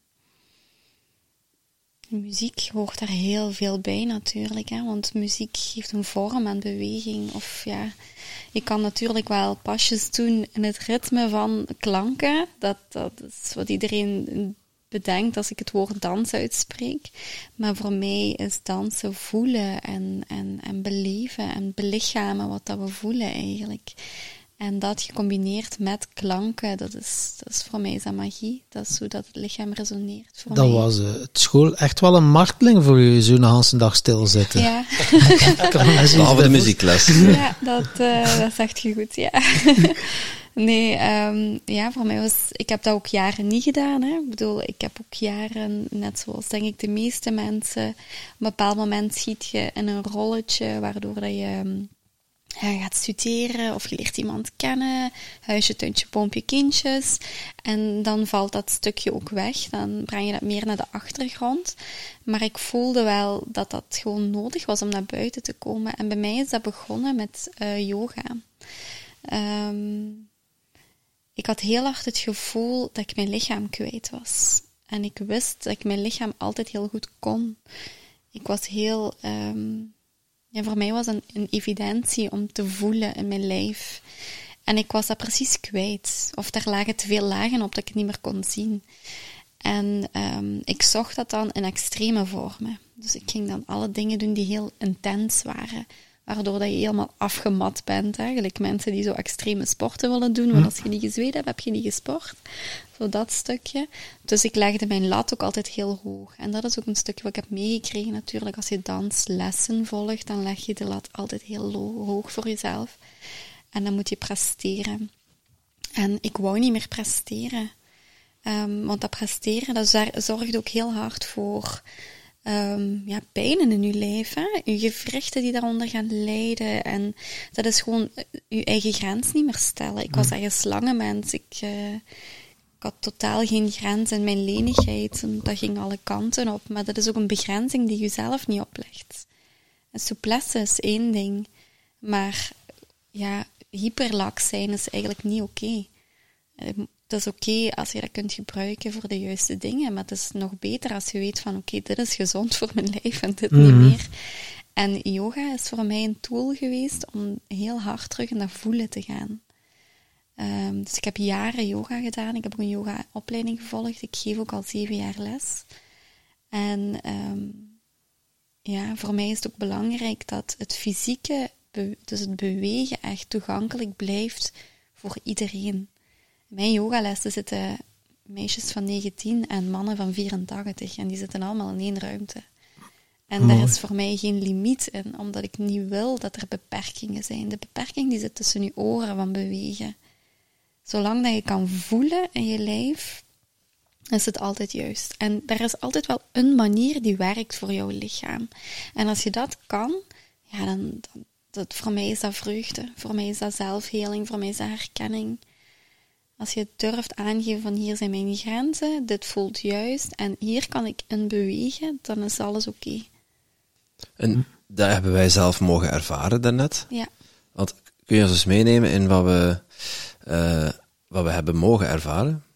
Want, ja, het was met de ogen dicht. Het was, uh, ja, het was best intens. Ik ben ook benieuwd wat, hoe, hoe, dat voor jou voelde. En, ja, ik wil eigenlijk de vraag terugstellen. Hoe voelde dat voor jou? Um, ergens wel bevrijdend. Ik, uh, ik voel altijd wel dat als er een ritme is, dat ik daarop wil bewegen. Uh, en ja, er zijn toch wel situaties waarin ik mezelf daarin tegenhoud. Mm -hmm. En niet per se muziek en, en, en, dans, maar gewoon als je een ritme voelt, daar, daar niet altijd in, in meebewegen vanwege schaamte. Mm -hmm. uh, ik dans heel graag. En ik, ik heb dat, uh, en dan liefst dansen waar er geen vaste pasjes zijn. Ja. De Latijns-Amerikaanse dansen zijn, uh, zijn zo opgebouwd. Ja. Dat, je, dat je lekker kunt freestylen. Ik dans wel graag met een partner, ik dans wel graag met twee. Die verbondenheid. Uh, dus ik vind het heel onwennig om in mijn eentje te dansen. natuurlijk, als je ogen dicht doet en, en er mag ontstaan wat er mag ontstaan, kan ik me daar wel aan overgeven. Uh, dus heb ik dat net ook gedaan en dat was heel bevrijdend. Ja, en dat is het verschil tussen dansen als de definitie zoals mensen het kennen en bewegen met een gevoel. Ja. En dat is wat we gedaan hebben. We hebben bewogen in het gevoel van dat moment. Er waren klanken, Geert heeft muziek gemaakt, ik heb jullie daar gewoon op begeleid in het voelen. En dat is heel basis. Dat is echt gewoon het basisprincipe van staan en je voeten voelen en van daaruit langzaam naar boven mogen bewegen en ademhaling daarmee verbinden. En dat stukje uit je hoofd gewoon gaan van, oh ja, een dans moet er zo uitzien. Of als ik mijn lichaam beweeg, dan moet dat er zo uitzien. En dan is dat mooi en dan is dat sierlijk en dan is dat oké. En als, als we dat kunnen loslaten, dat is wat ik in het begin zei, hier is geen ruimte voor, voor schaamte, hier is geen ruimte voor ego. Hier is alleen maar ruimte voor zijn. Als we dat kunnen loslaten, die schaamte en dat stemmetje wat constant zegt hoe dingen moeten, dan ga je in het voelen. En dan kan je daar beweging in brengen. En dat is wat we gedaan hebben. Daarom, daarom dat voelt altijd juist. Want daar, dat, daar moet niks. En daarom dat ik ook vraag, sluit die ogen maar. Want het maakt niet uit hoe het eruit ziet. Het maakt niet uit hoe de personen rondom jou bewegen. Dat doet er niet toe. Hm. Nee, en dan, ja, dan je voelt dat vanzelf wel, hè. Dat is dan, als je naar iemand kijkt die, die mooi of zielig aan dansen is, die is niet bezig met andere mensen die naar hen kijken. Nee. Die is gewoon expressie aan het geven aan, aan wat hij voelt. En dan vinden we dat van de buitenwereld vinden we dat mooi, zielig. Of heel gek. Ja, of, of, of gek, ja. En zoals een kind bijvoorbeeld uh, altijd als eerste op de dansvloer staat en gewoon is en beweegt. Exact. Ja, en dat is toch, dat is toch fantastisch om te kijken, om te zien, om... Ja. Ja, maar ook om te, te voelen, als je ja, dat durft toe te laten. Ja? Dat is ook wat, wat alleen, dat is ook hetgene wat we gedaan hebben. Dat, dat durven kind, zijn, dat ja. durven, die speeltijd om, omarmen in onszelf. En dat, dat, we doen dat heel opbouwend en met heel veel traagheid. En het, het had nog veel langer kunnen duren. Uh, wat we nu niet gedaan hebben natuurlijk, maar... Ja, Tom raakt een beetje buiten adem, hè.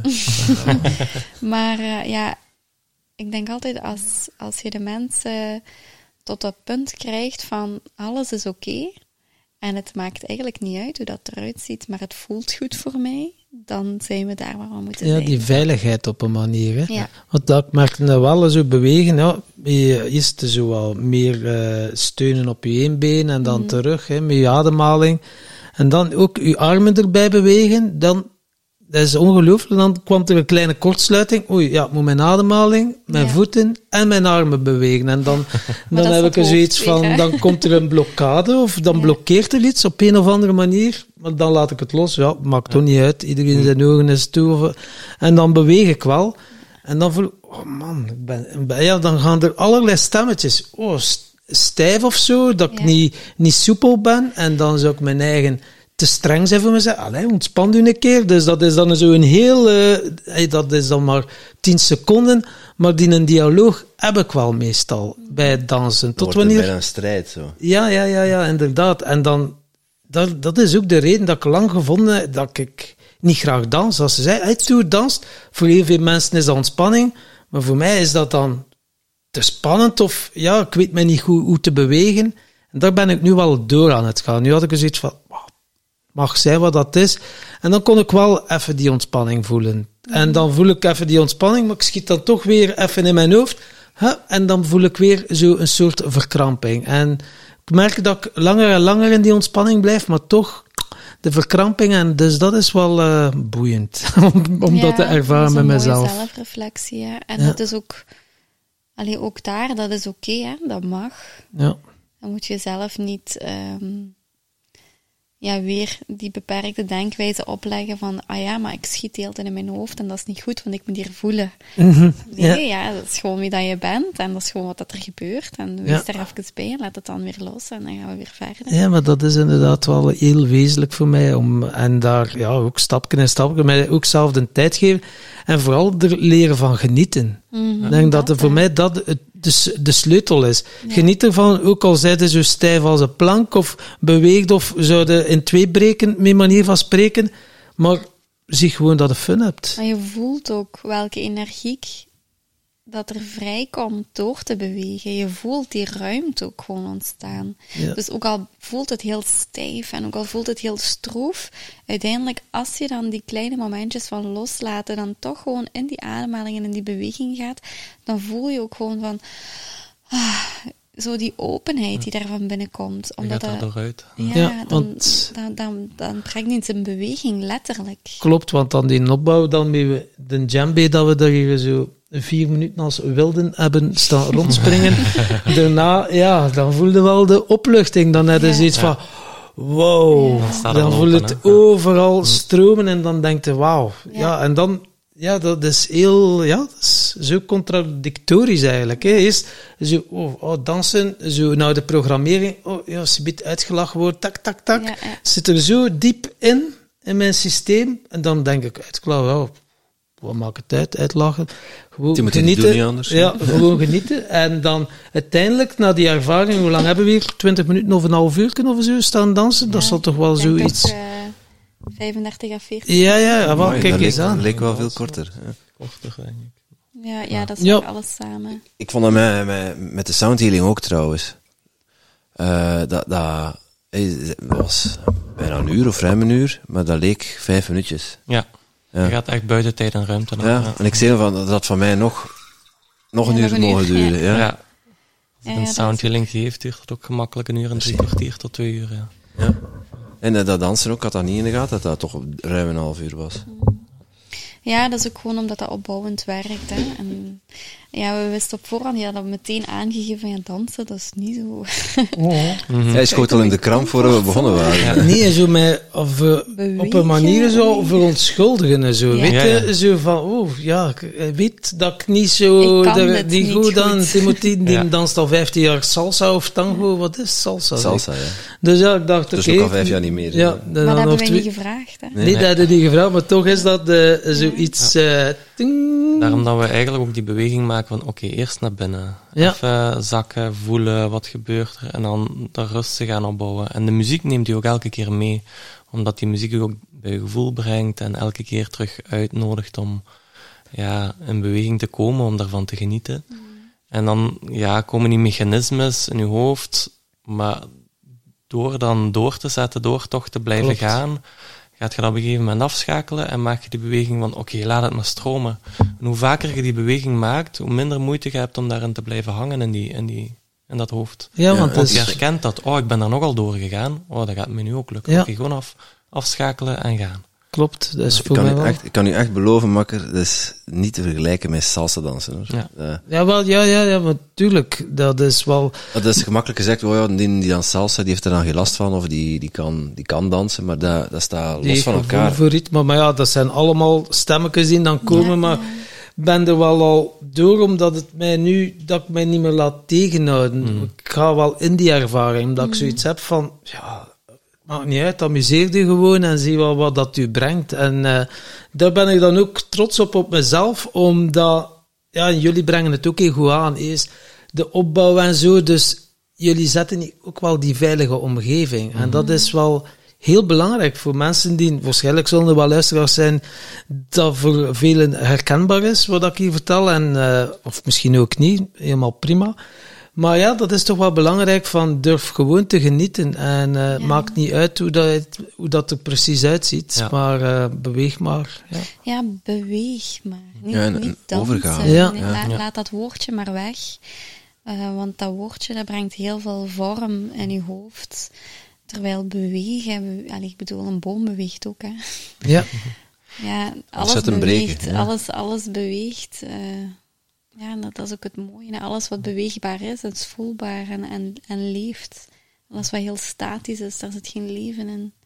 Klopt. Dus hoe meer dat je jezelf tegenhoudt en dat bewegen, hoe statischer dat je wordt, hoe meer dat je verkrampt, hoe minder leven dat er door je mag stromen. Dus die beweging die brengt ook levensenergie. Ja, Die brengt openheid, die brengt, die brengt alles. zeker. Ja, Maar dat was heel voelbaar ook. Ja. En dat is hetzelfde wat we dan doortrekken naar het gebruik van de stem. Ja. Is ook weer die stem laten ontstaan. Ook weer, ja, als er woorden komen, of gedachten komen bedoel ik. Ja, dat, dat neemt je gewoon mee in dat heel toegankelijke zoomen. Even mm, die trilling voelen. Dan gaat je weer in je lichaam. En dan die O, de steun vinden van je benen, van, je, van het afduwen. Dat geeft ook een hele grote diepte. Je, zit, je staat heel wat open, je stem klinkt anders. Die trilling is veel voelbaarder. Ja, want bij de O moesten we ons eh, de ene hand op de hart en de andere hand op uw sacrale laag op, centrum ja. voor Ja. de O. En dat stond in resonantie met ehm, creativiteit. Ja, je Nee. moet denken, je kan je sacraal been, eh, we kunnen dat chakras noemen, of energieknopen, of noem maar op. Maar je, je sacrale been staat echt voor al je waarden, je normen. Wie dat je eigenlijk bent, hoe dat je in het leven staat. ehm, ja, ook voor je creativiteit, maar ook voor jouw creatie. Hè? Wat mag er ontstaan? Van waar kom jij? En die die staat met de klank. O in verbinding eigenlijk. Ja, Geert verbindt die vaak met oeh, met heel lage klanken. Oeh, oh, ja, dat is, dat is ook een manier Ja. om steun te vinden in uw lichaam. Ja. Hè? Want ik werk, als ik in mijn opleiding bijvoorbeeld adem en stem werk, dan gaan we gewoon het lichaam, de verbinding tussen klank en lichaam maken. En dan is dat daarom nog niet zozeer energetisch of spiritueel of met heel veel betekenis. Dan is het ook echt fysiek voelen dat uw lichaam die klank kan ondersteunen. Mm. En dan hoor je een verschil in de gedragenheid van je klank. Like een oeh vanuit de keel. Dat is heel anders dan dat je wat druk naar beneden zet. Oeh. Soms kan dat raar klinken. of- of Ik zit nu ook niet comfortabel om dat zo te doen. Maar dat dan toe te laten, de klank zoals het eruit komt, geeft dan ook weer heel veel bevrijding, heel veel opening. En voor mij is het eerder als we dan... Ik benoemde ook klank, omdat het ook iets heel toegankelijks is. Ja. En door het te benoemen waar dat die plek, waar je die trilling naartoe kan brengen, of van waar dat die mag ontstaan, door te benoemen met welke delen dat zich dat kan verbinden, wordt dat ook een herkenning voor mensen. En dat is ook gemakkelijker om dat te laten komen. En als ik tegen jou zeg van, van waar kom je, of wat zit er tussen die creatie en het creëren, en of, of je intimiteit, of je, ja, je waarden, je normen, alles wat, wat hier tastbaar is eigenlijk. Als ik dat benoem, dan, dan kan je daar ook naartoe gaan. Als mensen moeite daarmee hebben om naar die plek te gaan, dan is dat een hele handige tool om dat te benoemen. En die O die brengt u ook meer in verbinding met uw binnenruimte, Mm. Terwijl die A meer naar, buiten, gaat. toe. Ja. Hmm. En dat is ook een mooie verbinding om te maken, een verbinding tussen binnenruimte en buitenruimte. Vaak zijn die twee afgescheiden van elkaar. hè. Die binnenruimte mag niet zichtbaar zijn, mag niet hoorbaar zijn, of je wilt geen dingen van buiten binnen laten komen, je wilt je afschermen, een harnas maken. En hoe meer je die beweging maakt, hoe meer dat die interactie kan ontstaan. Ja, want de A had verschillende betekenissen, deden we dan. Er was eerst de A van vreugde, zo. Ah. En dan was het het verdriet, de angst. En dan gingen we over naar de woede, boosheid. Ja, dat is gewoon iets wat ik vandaag benoemd heb. Dat is niet per se dat er, ja, nogmaals, wij, voor mij is het heel intuïtief werken. Dus hetgene dat ik vandaag gevoeld heb, is ook hetgene dat ik heb uitgesproken. Ja, En dat kan morgen heel anders zijn. Maar vandaag was dat voor mij dat van belang dat het vandaag geraakt mocht worden. Omdat ik voelde dat er iets zat wat eruit mocht komen. Ja, bij mij resoneerde die, die tweede A heel hard. Die O sowieso ook Dat was hoorbaar. heel krachtig, Ja. maar die tweede A, eh, ja, die, die angst die en angst, die pijn. eh, die pijn. verdriet, Ik voelde, zelfs, ja. ik voelde zelfs de klankschalen meetrillen daarna. Ja, Mhm. dat Dat was echt, echt heel heftig, ja. Ja.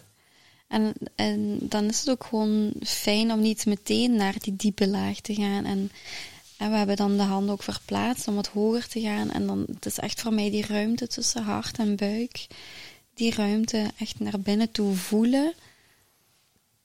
Daar, daar zit zoveel in, in die emotie en in, het voelen. Hè. We hebben het daar straks nog al benoemd. Maar daar zit ook heel veel liefde en vreugde en mooie dingen en hoop. Dus om eerst die klank naar buiten te brengen, is het fijn om eerst te resoneren met die openheid en met die zachte kant van jou. En, en, en, en daarmee eerst naar buiten te komen. Als ik nu meteen had gevraagd om alle woede eruit te krijgen, die was niet gekomen. Dat was een fake A geweest. Mm. Terwijl doordat we dat opgebouwd hebben, eerst laag naar binnen voelen en dan hoog voelen en dan eerst in die zachtheid gaan, dan te durven pijn voelen, dan te durven naar die angst te gaan en dan de woede die eigenlijk alles meedraagt naar buiten te brengen. Ja, dan wordt het krachtig. Dat Ja. u ook voelbaar, hè? dat heb, dat heb ik eh, wel inderdaad mogen voelen. Ja, ja, de opbouw er naartoe, inderdaad. Ja, ik kan het niet, ik kan het niet beter uitleggen, inderdaad. Dus zo de opbouw. En dan, ja, dat verdriet of die woede, ja, er zit. En ja, dat is ook zoiets van. Ik kan tegen iemand niet kwaad zijn of boos zijn of roepen. Ik wil anderen niet doen verschieten of zo. Bang voor die reactie van anderen. En dan heb ik zoiets van, ja, Maar ik denk ook een beetje bang van jezelf. dat zou kunnen. Want ik, ik denk ook wel dat jij ehm, een beetje bang hebt van hoe diep die woede zit, of hoe fel dat die naar buiten zou komen als je die volledig zou toelaten. Zo controle verliezen. Ja, en wat zou er gebeuren als je niet meer, ja, als je geen controle meer hebt over die emotie? Wat zou er dan gebeuren? En al die gevolgen die daaraan hangen, die schieten constant door jouw hoofd. Dat is... En, en door zo'n sessies te doen, kwets je niemand. Nee.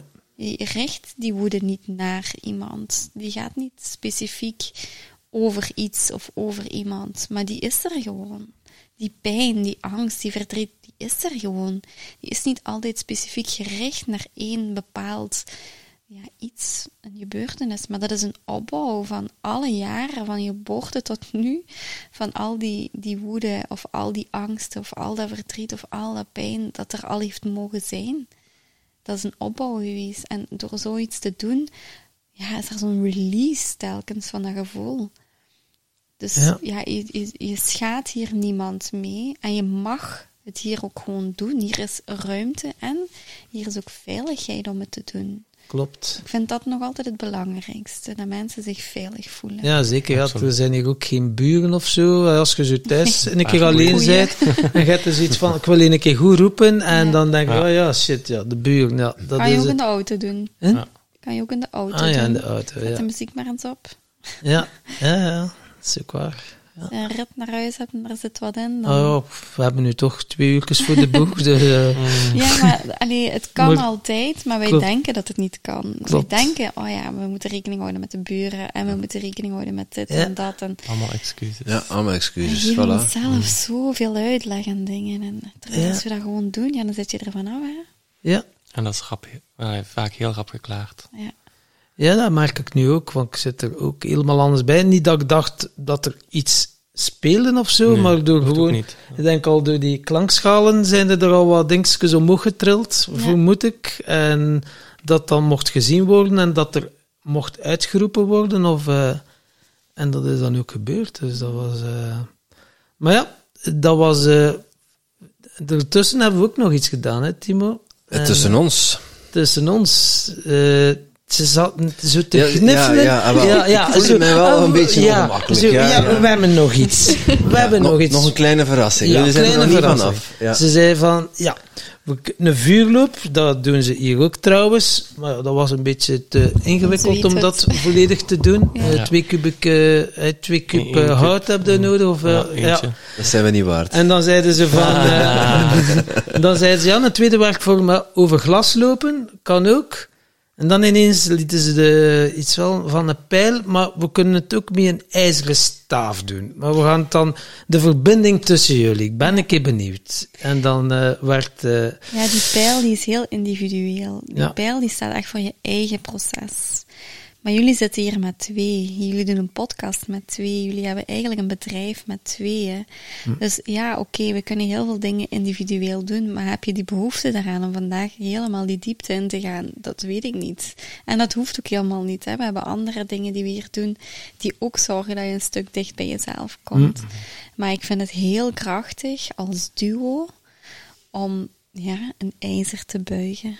ja, dat was Dan stap inderdaad... je echt naar elkaar toe en ja, buigt je een spanningsboog. Ja, vind je de kracht om ja, een uitdaging te overbruggen. En dat draagt je mee. Ja, dus... Ja, want het was, ja, achteraf bekeken was het poepsimpel. Maar eh, eh, het, is, het is niet evident, hè? Nee, het- je kan het heel, eh, inderdaad heel sec benoemen door te zeggen het was poepsimpel, maar er Nee. ligt een betonijzer van acht dik tegen je strot bijna, of Ja. het zwakste Ja, plekje op ja je het is keel. niet meer zanden dan moet geplooid hebben. hè. Ehm, Nee, en met- jullie staan met- met tegenover onze keel, hè? elkaar. Ja, onze- ja, eh, dus dat is een, een betonijzer van, van twee meter. Jullie staan tegenover elkaar en er ligt het enige dat tussen u staat, dat is ijzer. En dan Ja, dat, ademen. dat, datzelfde stuk ijzer met een andere kracht eh, doorboort gewoon uw keel, hè?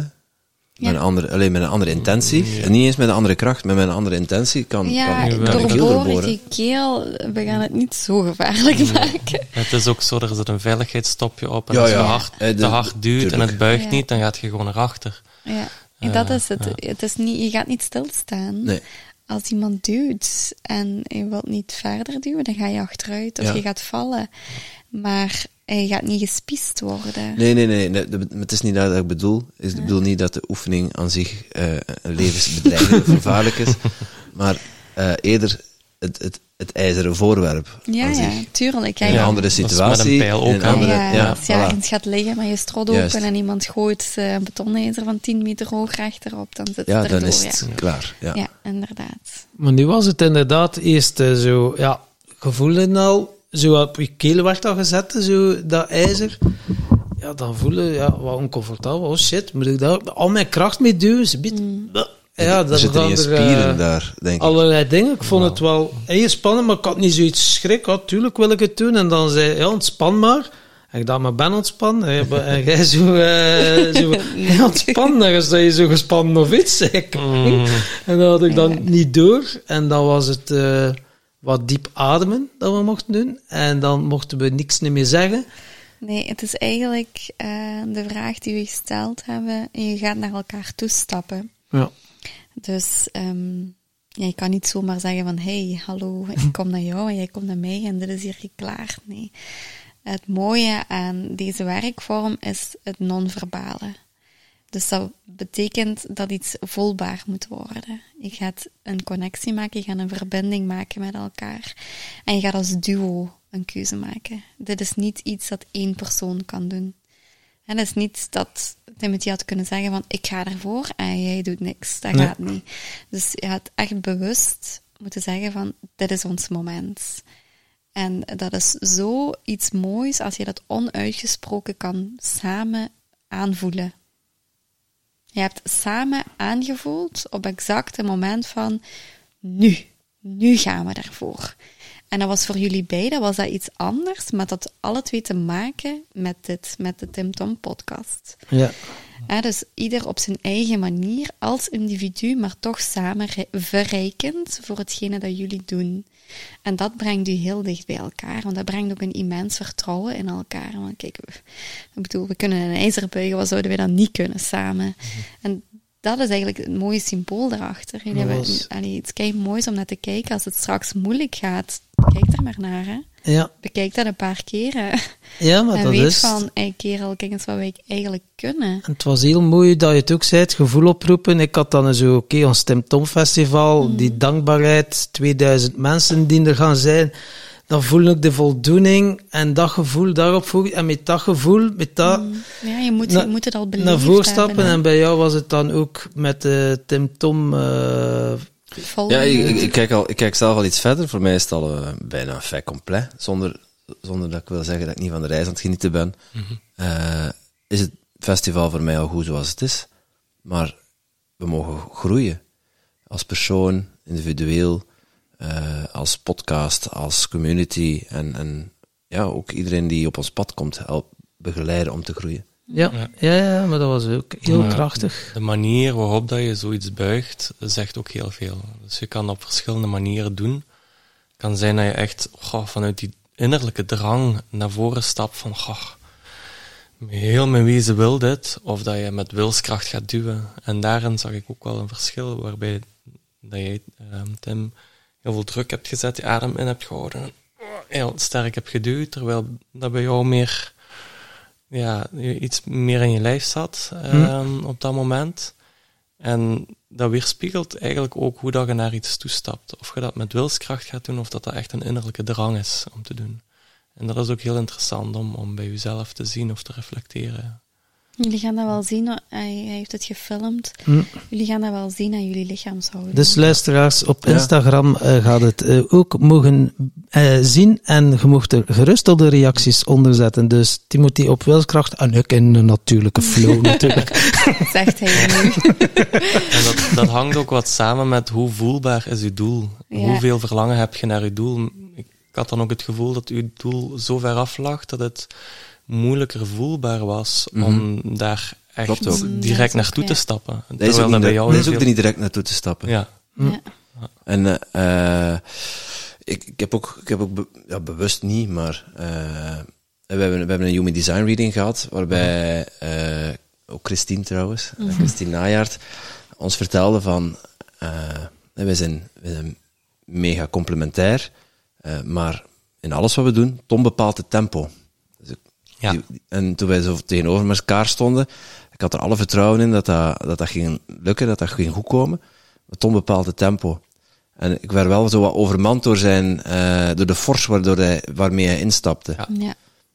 Eh, maar is, als je op zo'n moment twijfelt, dan, dan lukt het ook niet hè, om zoiets Nee. te plooien. Nee, dat is Dus waar. dan in dat vertrouwen, meestappen in dat vertrouwen, Ja. eh, dat is wel, eh, ja. ja, dat is wel wat ik gevoeld heb. ja. Dat is ook wat je straks gaat zien. Ja, zo heb ik het in ieder geval ervaren. Ja. En dat is ook eh, hetgene waardoor dat... ay, voor Tom was het vooral... ah, we gaan nu werken aan dat festival en ik, ik zou dat toch echt wel graag willen, die 2000 man, en, en, en, en dat alles goed verloopt. En, en daarom vond ik het belangrijk dat je ook jezelf daar zag staan. Die 2000 mensen, die zijn er al, dat podium is goed gevuld. Alles loopt smooth. Ja, En iedereen is kei content. Eh, wat doet dat met jou dan? Zo die energie die je dan voelt, dat is zo hetgene waar je naartoe moet stappen. Zo dat gevoel van, oké, dit is het. die beleving, hè, want Ja. ik voel het ook. Ik zag ook de, me- de mensen staan en Ja. dan dacht ik, wow. En dan voel ik zo ineens achterin, hier ja. van, oh, dat, dat steeg Ja, zo op. vandaar, Zo, en dan voel ik dat en dat kon niet tegenhouden. Ja, dus en ja, ik je- moest echt wel zo... dat is een drive. Ja. Dat, is het, dat is het mooie stukje. Terwijl als je zegt van, en voor Timothy was het dan, ik, voor mij is het eigenlijk allemaal oké zoals het is nu. En ik ben er eigenlijk al heel blij mee. En ik wil gewoon van hieruit nog meer kunnen groeien. Maar een groei is iets heel moeilijks visualiseerbaars. Ehm, je kan wel een gevoel voor jezelf ja, naar jezelf toe brengen van hoe voelt het voor mij als ik straks in die groei zit? Hoe, hoe voel ik mij dan? Voel, voel ik mij dan beter of voel ik mij dan ja, onzekerder? Want meer groei vraagt ook meer verwachting natuurlijk. En Dus- verantwoordelijkheid. En verantwoordelijkheden.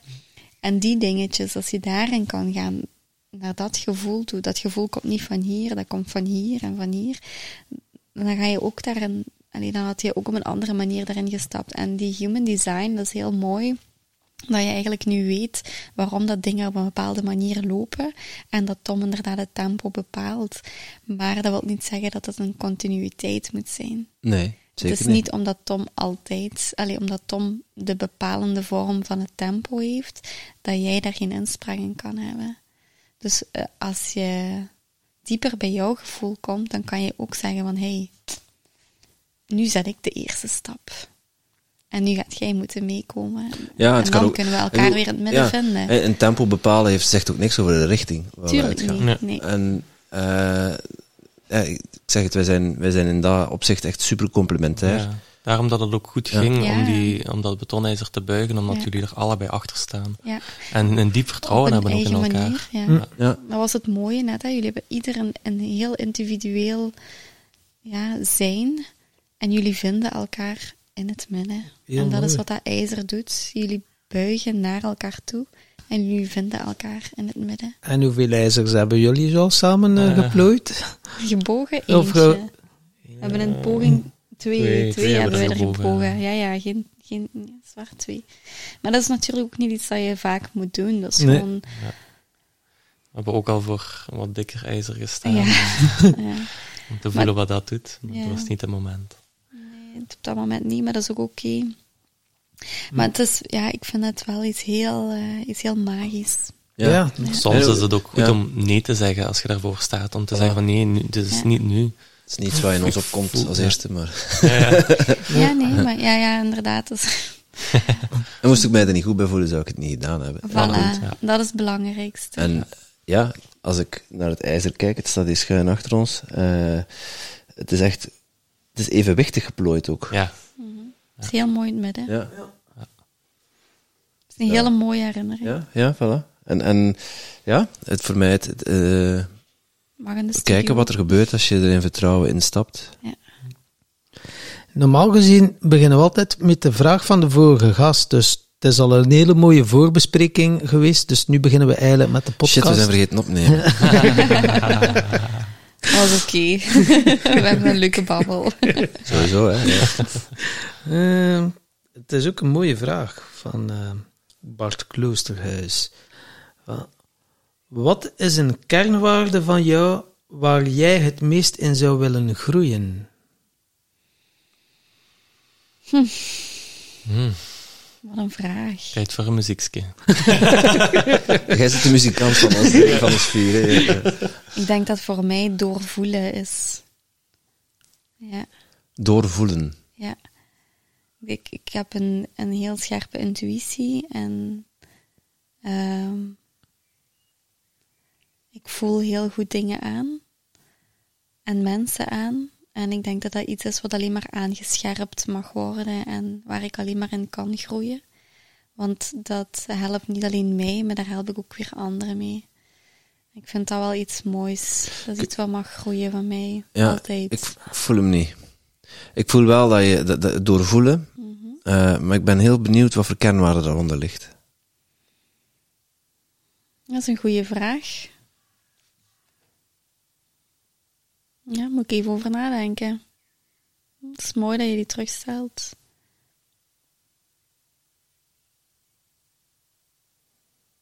Mhm.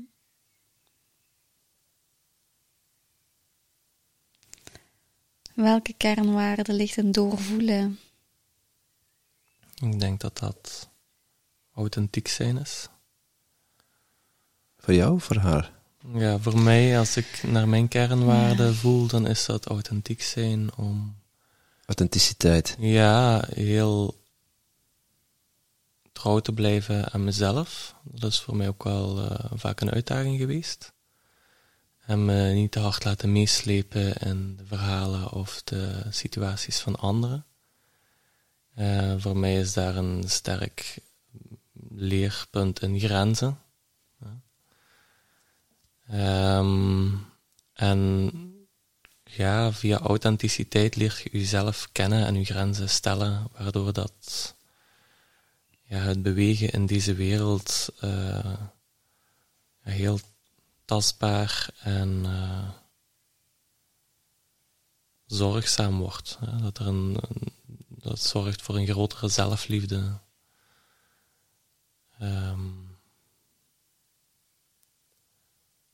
en een diep vertrouwen eigenlijk in uzelf. Dat jij de verantwoordelijkheid neemt voor je eigen leven. En verantwoordelijkheid neemt voor de interactie met andere mensen. Dus echt wel eigenaarschap nemen over jouw leven. Dat je voor alles verantwoordelijkheid Ja, eigenlijk zijn we dat ook. Ja, voor wat dat je voelt en wat dat je doet. Ja. Er kunnen dingen gebeuren die, niet in, die je niet in de hand hebt, maar hoe dat je daarmee omgaat bepaalt je leven. Ja, want dat is voor heel veel, man, voor, voor heel veel mensen spannend. Als je eigenaarschap neemt over je leven, zijt ook verantwoordelijk voor al je shit, voor alles. Want dan neem je daar ook verantwoordelijkheid voor, omdat je het op een manier ook gecreëerd hebt. Ja, daarom moet niet alles direct opgelost worden. Dingen kunnen ook gewoon een tijd vragen. Um, maar uh, ja, dat, dat is ook geen, geen kan-en-klaar iets of iets wat altijd lukt. Hè. Dat botst je soms ook tegen, Zeker. Tegen emoties of dingen die, die moeilijk zijn. Maar daar elke keer weer een laagje van afhalen en een stapje naartoe zetten om om te gaan met emoties, met dingen die voelbaar zijn, dingen die moeilijk zijn om uit te spreken. Dat hebben we tussen ons ook. Uh, We kunnen ook echt heel moeilijke, pijnlijke dingen op tafel leggen en dan, dan kunnen we er pas echt doorgaan. Mm. En anders voelt je dat er een spanning blijft hangen. Ja. En als die spanning niet aangepakt wordt, dan wordt dat iets, krijgt dat een leven. En dan begint je je rond die spanningen te bewegen. Ja, ja. En dan blijft dat duren en wordt dat groter en groter. Totdat dat ontploft. Ja. Ja, ja, ja, ja. Ja. En hoe sneller dat het door hebt, en als je het dan inderdaad, in- inderdaad direct op het bordje legt of op tafel legt, ja, is het ook, kan het ook heel snel weg zijn. Maar Ja. als je het er zo laat oh, Ja, slijmeren en voelt het allebei. als je er een kweekbak van maakt, dan, eh, dan is het op een gegeven moment krijgt het ja, te ver ja. gewoon. Ja. Ja. dan Ja. is het te ver. Dan, kunt je, dan zijn er zoveel dingen mis scheef gegroeid dat, dat die essentie gewoon niet meer zichtbaar is. Nee. Ja. Dan is er alles overheen, dat, Ja. dat, dat. Dan Dan- komt het allemaal in ja, een dan- cluster eigenlijk, Dan wordt raak het je de dan. basis kwijt. Ja. Ja, eh, maar nog een keer terug bij het doorvoelen. Inderdaad. Ja, ik vind dat heel moeilijk om... eh, Kan het zo zijn van, als je het doorvoelt, om mensen nog beter te helpen, dat het je ook ergens beschermt op een manier? Omdat nee, want dan... ik heb net het tegenovergestelde. Ik vind wel, het doorvoelen van mensen is ook het doorvoelen van jezelf. Hè? Dus ik kan, ik, ik heb daar straks ook tegen jullie gezegd, je kan maar voelen in iemand anders wat er ook in jezelf tastbaar of leefbaar is. Dus ik, ehm, dat gebied heb ik eh, al heel wat spitwerk gedaan. Ja. Ehm, en ik vind dat ook oké. Ik vind ook dat dat mag. Eh, ik vind dat ook heel belangrijk. Ehm, ik denk dat levenservaring daar ook heel veel eh, bij doet en bijdraagt. Maar ja, voor mij doorvoelen heeft, heeft heel veel facetten. Eh, dingen doorvoelen, dat, dat staat in alles. Dat staat ook in de kleinste dingen. Als je gewoon s morgens opstaat, dan kan je ook dingen doorvoelen. Als je ergens bent, dan kan je ook doorvoelen. Als je met iemand in interactie bent, dan ben je ook aan het doorvoelen. Ehm, dat is meer stilstaan bij dingen. Ja, en wat levert jou dat dan op als je zo alles kan doorvoelen? Bewustwording. Bewustwording. Ja. Hoe, hoe meer bewustwording ik in mezelf kan creëren, hoe dichter dat ik ook bij mezelf sta. En hoe dichter ik bij mezelf sta, hoe dichter ik ook bij mensen, alleen mensen bij zichzelf kan brengen. Dus dan komen we ook een beetje bij de authenticiteit. Ja, 100 procent. Ja. Ik ga natuurlijk niet nalippen wat dat nee, maar ja, zegt. het komt inderdaad meer bewustwording. eh, ja, ja, ja, ja. En ik vind het ook... ehm allee, ik ga niet zeggen dat mijn kerndoel van het leven constant altijd... Allee, dat dat te maken heeft met altijd andere mensen. Want ik vind dat belangrijk dat dat iets is voor mezelf, binnenin mezelf. Ehm, Mag, ik- je drie woorden spiegelen? Dan moet je maar voelen of wat ervan resoneert, wat je wil doorvoelen. Eh, vreugde, Mhm. liefde en puurheid. Ja, dat zijn drie mooie woorden. Mhm. Dat resoneert helemaal.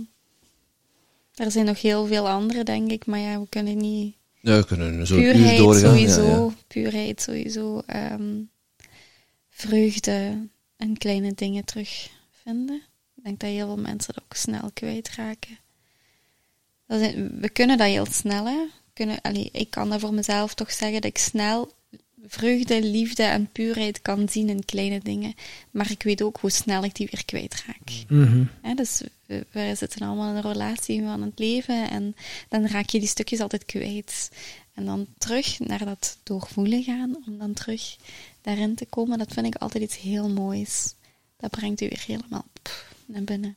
Ja, ja, want als je alles begint te doorvoelen eh, om de deur... Ja, dat is ook een blijvend proces, hè? Dat doorvoelen.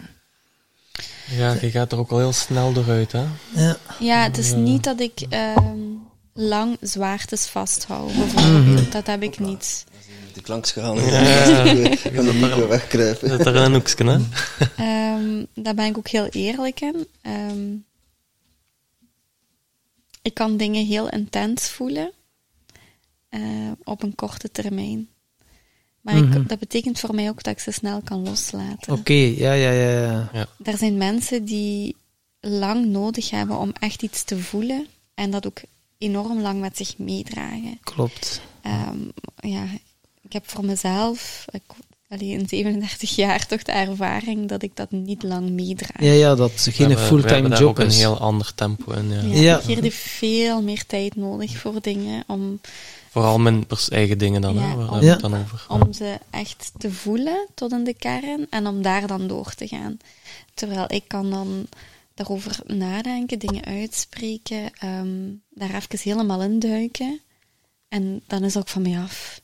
Dan denk ik, ah, die, die dag die draai ik nog wel even mee, maar dan, dan ben ik daar zo door.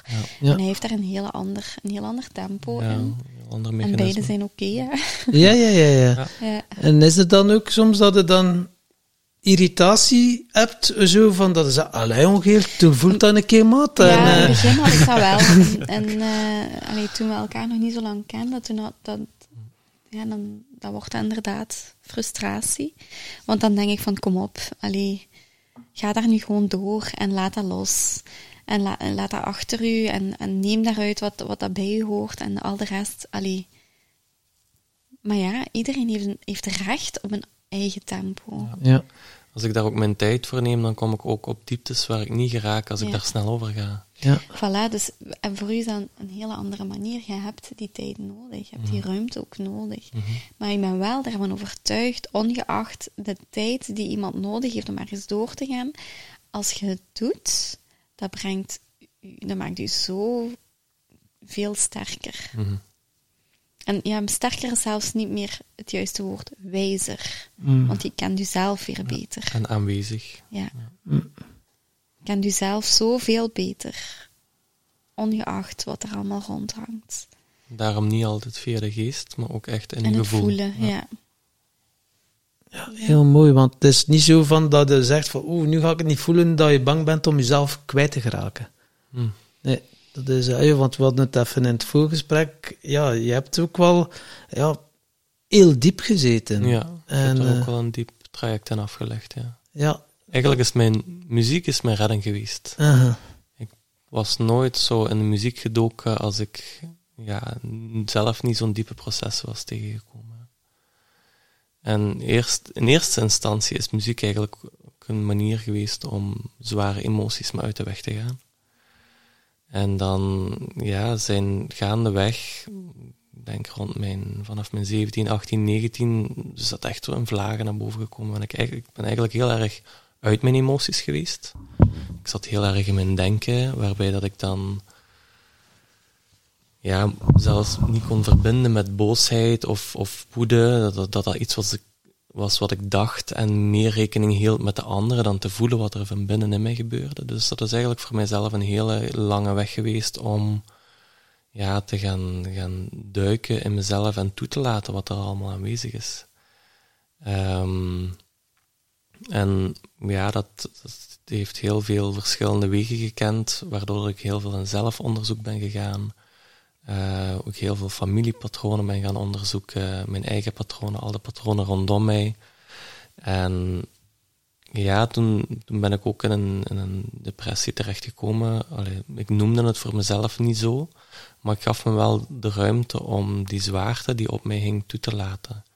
En wat er dan gebeurt, is dat ik eigenlijk herinneringen terugkreeg uit mijn jeugd, uit ja, periodes van mijn leven, die ik helemaal vergeten was. Waar dat ook heel veel pijn eigenlijk nog op zat. En ja, dat door met mezelf bezig te zijn, kwam dat op de meest onverwachte momenten, kwam dan naar boven. Bijvoorbeeld dat ik eens s'nachts wakker werd en...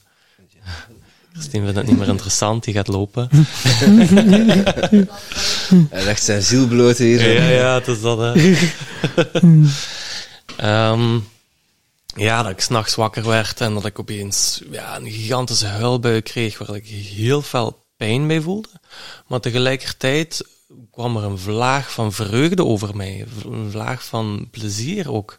In, in, in de diepte? In datzelfde moment, ja. Waarbij dat er dus ja, de herinnering of uh, het trauma, door, door het trauma mee te maken, gaat je eigenlijk niet alleen je afsluiten van de pijn, maar gaat je door dat je afsluit van je gevoel ook je afsluiten van de vreugde die, die daar eigenlijk mee verbonden is. Vreugde en pijn staan vaak heel dicht bij elkaar. En door in het ene te duiken, kan het andere naar boven komen. En dat gaat in verschillende richtingen. Door echt vreugde toe te laten, kan het zijn dat je opeens heel veel pijn terug kunt voelen. Of door echt pijn toe te laten, kan het zijn dat er heel veel vreugde uh, ja, op je afkomt. Of, of terug voelbaar wordt. Um, ik heb daarbij een heel diep vertrouwen gehad dat het universum ja, daar zijn weg in had. En ik ben ook echt verrast geworden door het leven dat situaties ertoe leiden om tot meer heelheid te komen. Maar dat heeft voor mij eerst gezorgd dat ik in een enorme diepte ben terechtgekomen. Een diepte waarbij ik al mijn levenskracht kwijt, uh, kwijtraakte. Um, een diepte waarin dat ik ja, alles een vraag ben gaan stellen. Uh, waar dat ik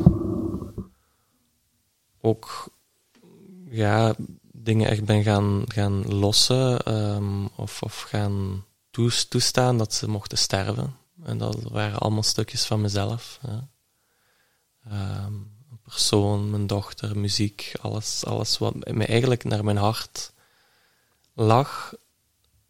Ik voelde die niet meer. Die begonnen te verdwijnen. Ik voelde daar geen verbinding meer mee. En dat was echt een stuk sterven en sterven en sterven, totdat ik dieper en dieper en dieper zakte en op een, een bodem terecht kwam. Een bodem dat ik voelde van oké, als er niks meer over is, dan is het ook zo. Um, en dat was heel pijnlijk, maar tegelijkertijd komt daar een rust in. Dat ik niet meer hoef alles vast te houden. Um, en ik voelde dat er ook een, een heel intens ja, zaadje zat wat de bodem raakte, wat voeding kreeg. En op een gegeven moment voelde ik ook dat dat zaadje een plantje werd, dat dat terug kon, kon ja, opkomen, dat dat gevoed werd door de aarde, dat je gedragen wordt ook door de aarde. Ik had er een, door dat diep vertrouwen kon ik me daar ook in laten zakken. En voelde ik terug levensenergie terugkomen, maar dat was ook iets um, ja, iets waar ik geen controle over had. Want ik voelde dan terug energie en ik dacht, ach ja, dit gaat een mooie dag worden. Ik breng mijn dochter naar school, ik kom terug en ik lig weer helemaal plat. Echt alle energie terug uit mij. Ik kon niks. Uh, alles van mijn leven werd ook heel erg gereflecteerd naar mezelf. Uh, ik heb heel veel afstand gecreëerd naar de mensen rondom mij. Uh, ja, en dan, dan gaandeweg kom je eruit en wordt heel je realiteit anders. Ziet je ook dat hoe dat je naar dingen keek heel erg werd bepaald door de zwaarte waar dat je indook.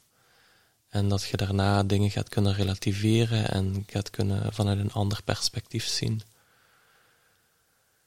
Uh, maar dat is, een, ja, is een periode die eigenlijk heel lang duurt als je het over heel de lijn bekijkt. Ja. Waar je op een moment heel erg in diepte kunt zitten en waar dat ook wel voor mij een geschenk in zit om dat te durven toelaten, omdat je echt wel tot een kern komt en een diepe rust en stevigheid kunt vinden in jezelf, die je voor heel je leven meedraagt. En is het nu ook zo dat je nu veel meer voldoening voelt van het leven door zo diep te gaan? Dat wordt nog soms al gezegd, hè, van, je moet echt eerst een keer de, de rock bottom raken, vooraleer dat je heel goed kunt genieten. Ja, dat genieten is zelfs geen streefdoel. Ja. Dat is dat wel een tijd geweest. Ik heb nog wel een paar rare bochten gemaakt. en ik ben heel erg gaan verlangen naar een goed gevoel en een, en een extase en een volledig uh, vurig in het leven staan. Um, maar dan gaat je dingen ook uit de weg. Omdat je...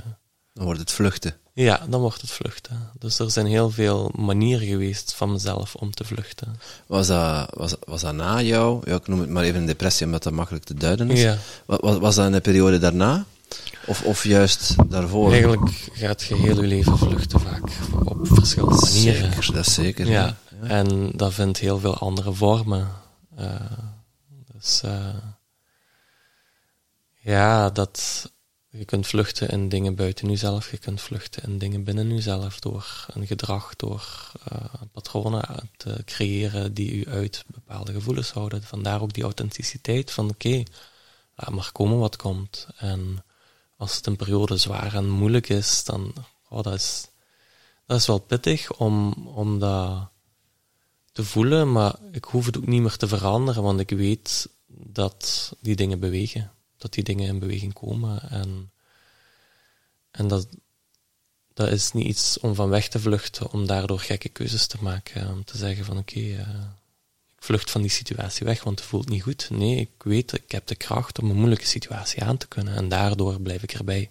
Mm ja, daardoor gaat je dingen gaan dragen en weten van oké, okay, dit is goed voor de basis die ik creëer.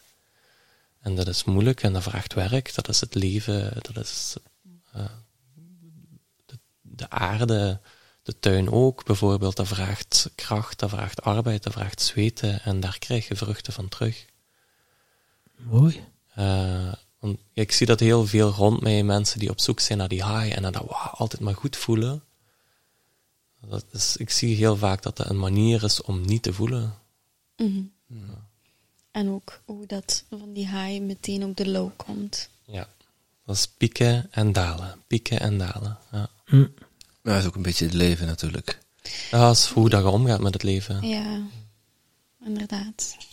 Ik denk ook, um, er is niks mis met, met dat leuk en high en goed gevoel. Als dat geaard is. Ja, mm. als dat van binnenuit komt. Mm -hmm. Je moet ook oké zijn met die dalen, hè? dat wil ik zeggen. Ja, ja, inderdaad. Dat is ook echt een geschenk dan als het, als het komt. Als, als je in een, in een mooie flow en een mooie drive zit. Dat is iets, ja, wat je meer geschonken wordt dan iets wat je kunt forceren. Want als je het forceert, is er toch nog een, een um, ja, iets wilskrachtig aan, waardoor dat het moet zo zijn. Ja. Ja, iets wat je niet durft toelaten. Of iets wat je niet meer wilt toelaten. We vergelijken dat wel eens met, in onze podcast, wel een andere, heb ik dat ook al horen zeggen, mijn monitor, een hartmonitor. Hè. Dat je, als je altijd streeft naar die high en, en altijd daar probeert te blijven zitten, dan Mhm. creëer je ook een flatline. Ja. En als je een flatline zit op een hartmonitor, dan Ja. hoef ik niemand uit te leggen wat er aan de hand is. Hè. Daar word je niet gelukkig van, nee. Nee. En ja, ik merk ook eh, in het werk wat ik doe, dat er enorm veel waarde zit, ook in zwaarte. Dat er enorm veel steun en doorvoelen zit in zwaarte. Eh, dat zit zelfs in heel eenvoudige dingen als gewoon het gewicht van uw lichaam toelaten. Te durven zakken in uw lichaam, de zwaarte te voelen, geeft een heel andere gewaarwording. Als je durft zwaarte toe te laten, gaat uw lichaam steun creëren. Als je geneigd bent om alles maar zelf in de hand te hebben, geen controle ehm, te durven lossen, gaat uw lichaam heel veel spanning opbouwen. dan krijg je ook een flatline voor je lichaam om heel gespannen te zijn. En dat brandt u op van binnen. Dus in welke mate durf je um, zwaar te zijn, te steunen op het leven, allee, of, of, gedragen te worden door het leven zoals het is. Ja. En dan gaat er een steun van binnenuit komen. Um, we zijn echt in een cultuur die heel gebouwd is op forceren, op beter presteren, op heel veel ja, ja te willen vasthouden. En voor mij resoneert dat ook met het, ja, het consumeren, met het graaien, met het leeghalen. Iets wat we eigenlijk vanuit een hele oude lijn aan het doen zijn en het blijven doen zijn. Niet alleen met materie, met grondstoffen die we overal gaan delven. En, maar dat doen we ook met ons lichaam. We zetten alles onder spanning en onder druk. Terwijl als, het, als je mocht zakken en toelaten wat dat er is, het kan zijn dat je, dat je even dingen laat hangen en dat je nood hebt aan te rusten en, en ja, dat dan ook toelaat. Maar ja, het is ook dat van daaruit nieuwe creatie ontstaat. Van het durven voelen, authentiek zijn, de drive voelen van binnenuit van oké, okay, wat is er, wat heb ik nu nodig? En dat kan soms ook iets zijn wat je misschien uh, niet zo ideaal is of niet zo high is. Of dat je een zak chips nodig hebt en dat je ze wilt zakken. Mm. En als je je slecht wilt voelen en dan weer, ja, waarom zijn we zo beoordelend over onszelf? Uh, ja. Als je durft toe te laten, is er om, om, om op dat diep verlangen uit te komen, is er toch altijd een diep verlangen om een liefde te zijn. Om een, een goed te zijn voor jezelf.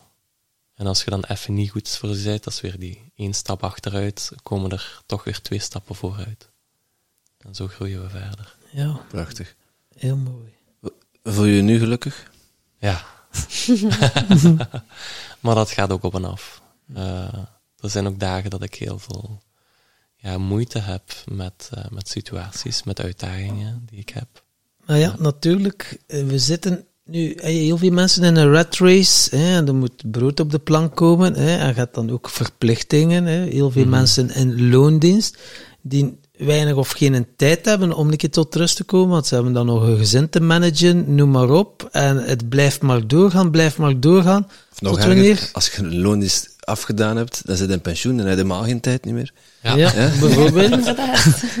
en dan heb je inderdaad zoiets van, ja, blijf maar doorgaan tot wanneer dat universum zegt, oh, stop, en dan krijg je een burn-out of een, of een accident, of noem maar op, dan en dan ben je verplicht om uh, te gaan vertragen. En ja, heel veel mensen die we al gesproken hebben, vertellen wel, die een burn-out of die depressie of dat accident of noem maar op, dat is het beste wat dat mij ooit is kunnen overkomen. Ja. En uh, heb jij ook zoiets uh, meegemaakt, Christine? Zo een kantelpunt dat je voelde van, ja, als ik blijf verder doen, gelijk dat ik nu bezig ben... Ik heb uh, er zo'n ik... paar gehad. Ah, okay.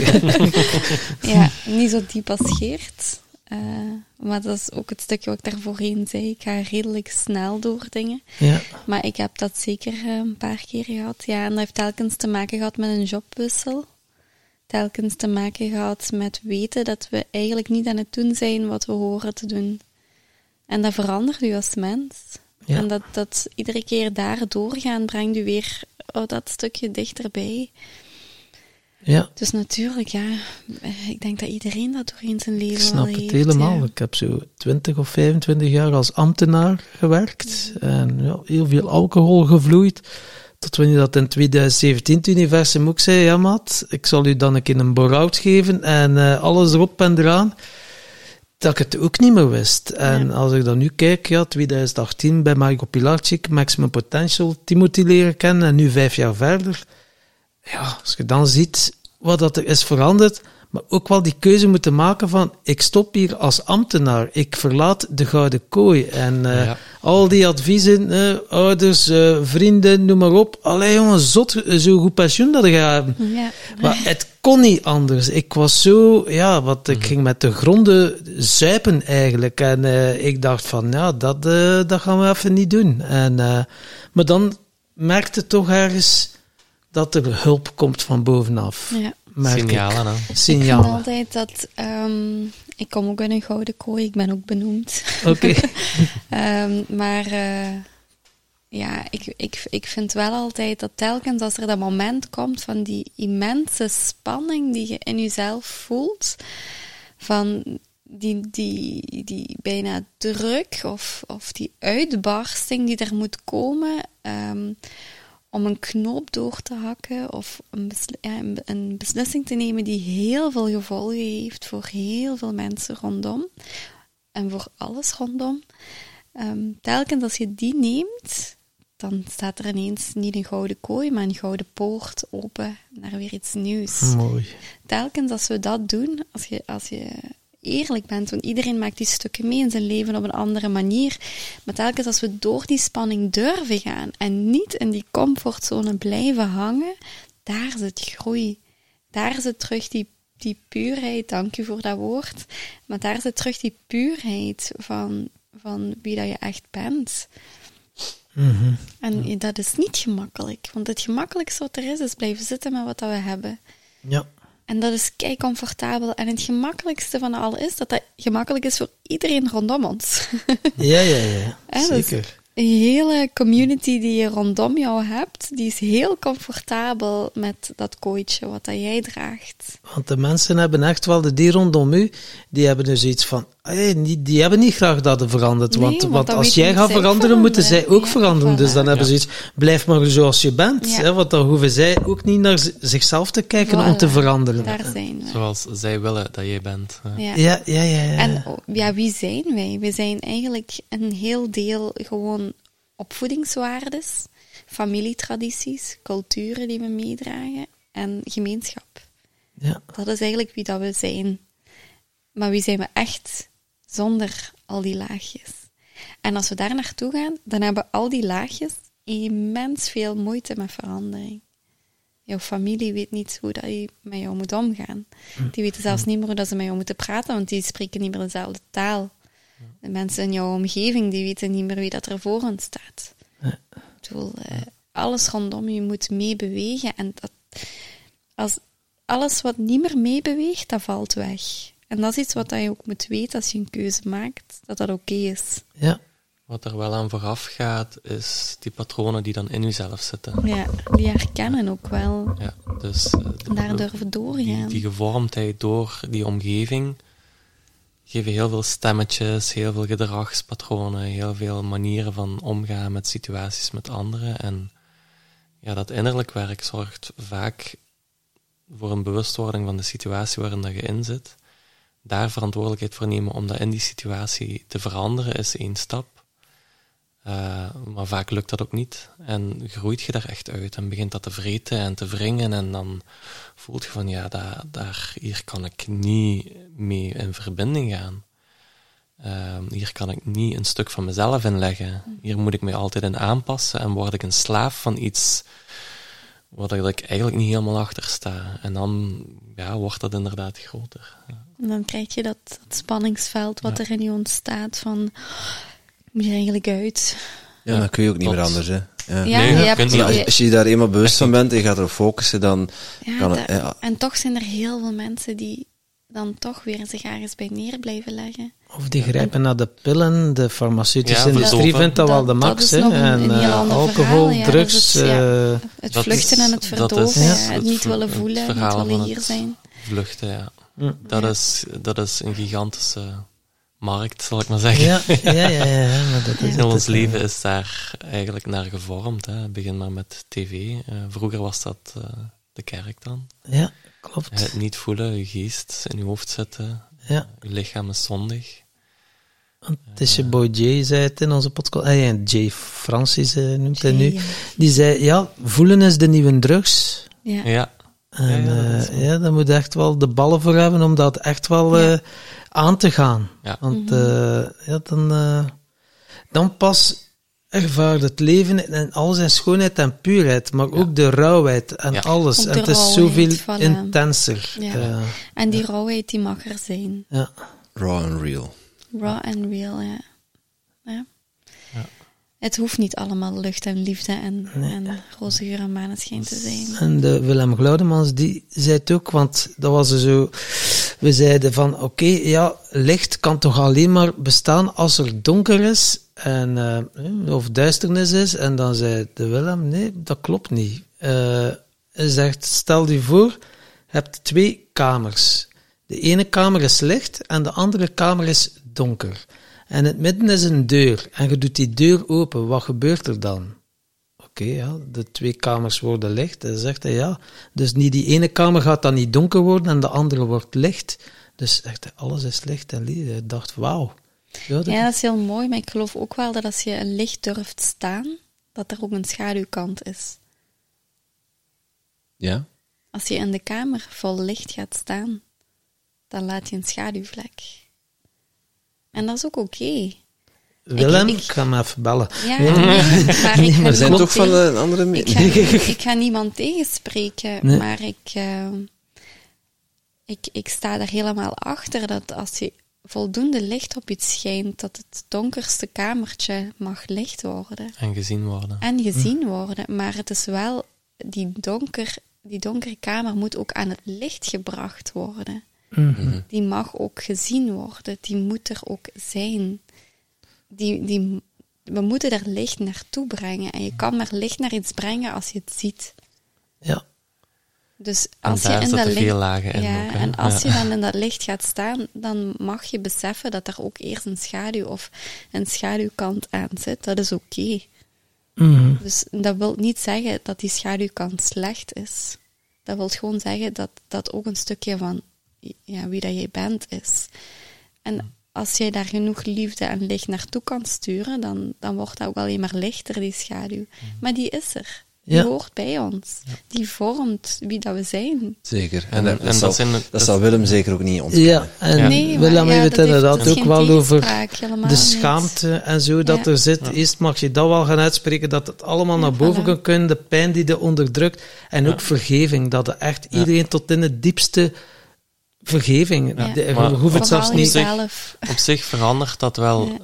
de situatie niet, want die, die blijft heel je leven bij u. Als je een trauma hebt meegemaakt, dan, dan blijft dat heel je leven eh, bij u. Maar hoe dat je dat ervaart en de spanning die daar rond opgebouwd is, kan wel, kan wel verdwijnen. Die kan, die kan ook gewoon helemaal veranderen. Ja, jouw trauma moet niet jouw eh, ondergang zijn. kan het echt transformeren uiteindelijk. dan Het wordt kan het uw kracht dat worden. kan hè. dan wordt het een kracht worden, inderdaad. En dan is het iets wat heel belichaamd, heel hier en nu en heel aards is. Ja. Dus zeggen ook wel, wel vaak van, ja, als we die reis maken, bijvoorbeeld in een Temascal, dat we helemaal ehm, ja, door al die lagen uitgaan van onszelf. En dan komen we ook wel eens uit bij die plek waar dat we waren voordat we op deze aarde kwamen. Dat is iets heel ijl, iets heel etherisch, iets heel vol liefde, vol licht, vol doorstroming. Iets wat ook een, herinnering is in onszelf, omdat we daarmee verbonden zijn. Herinnering. Ja. Ja.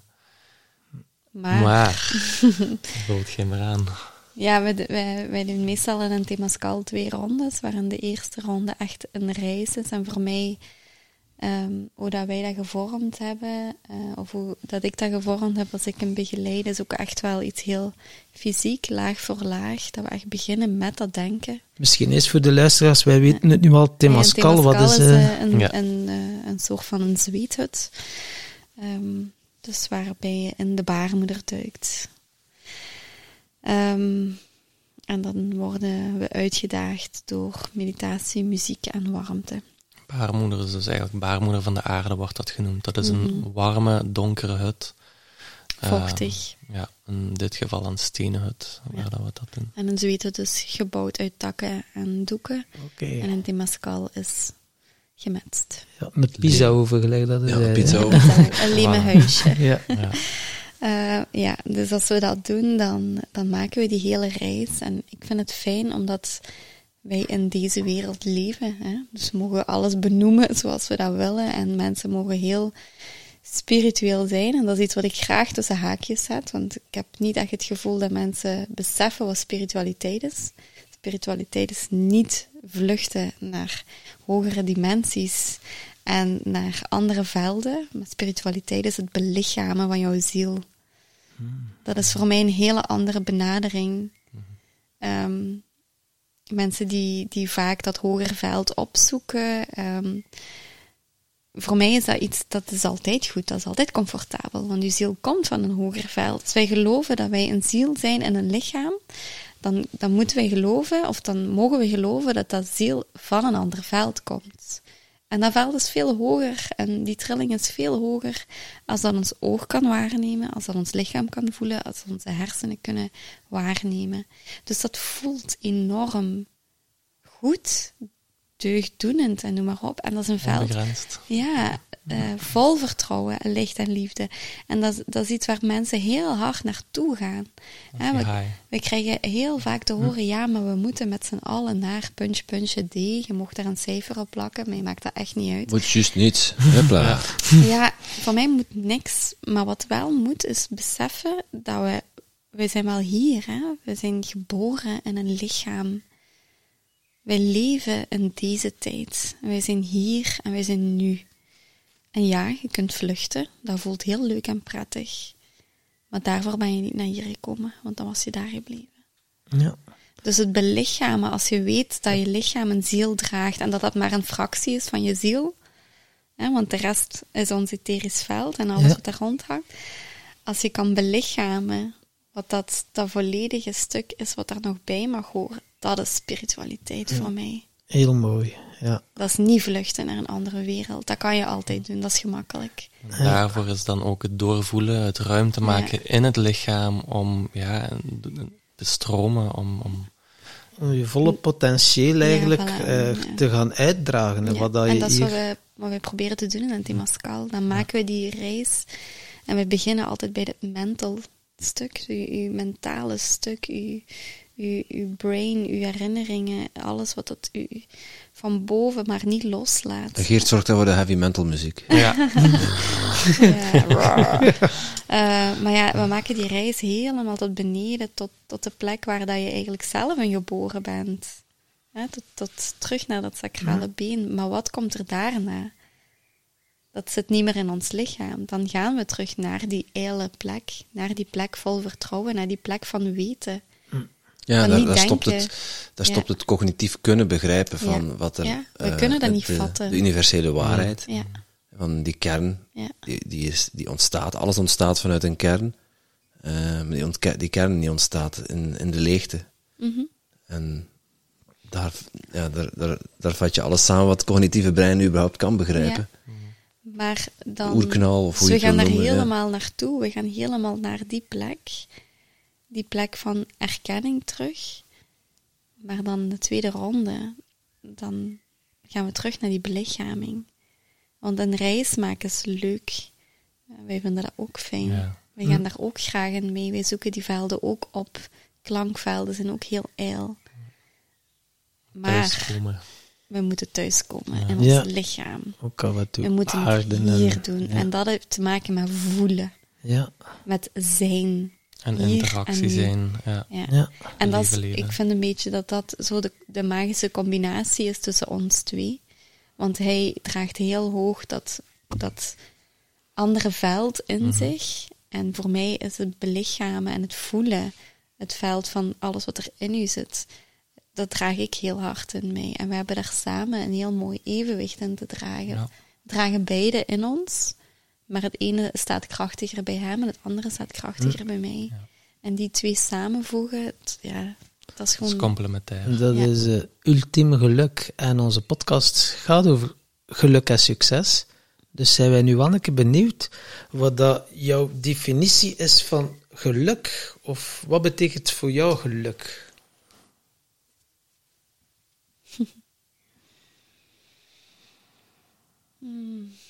Geluk. Geluk en gelukkig. Er zitten nuances in, hè? gelukkig zijn is anders dan geluk. Hè? Oké. Oh ja, ik weet het niet. Ik denk vooral zijn. Ik denk dat we vergeten te zijn. Hoe dichter je bent en hoe meer dat je bent, hoe gelukkiger dat je ook bent.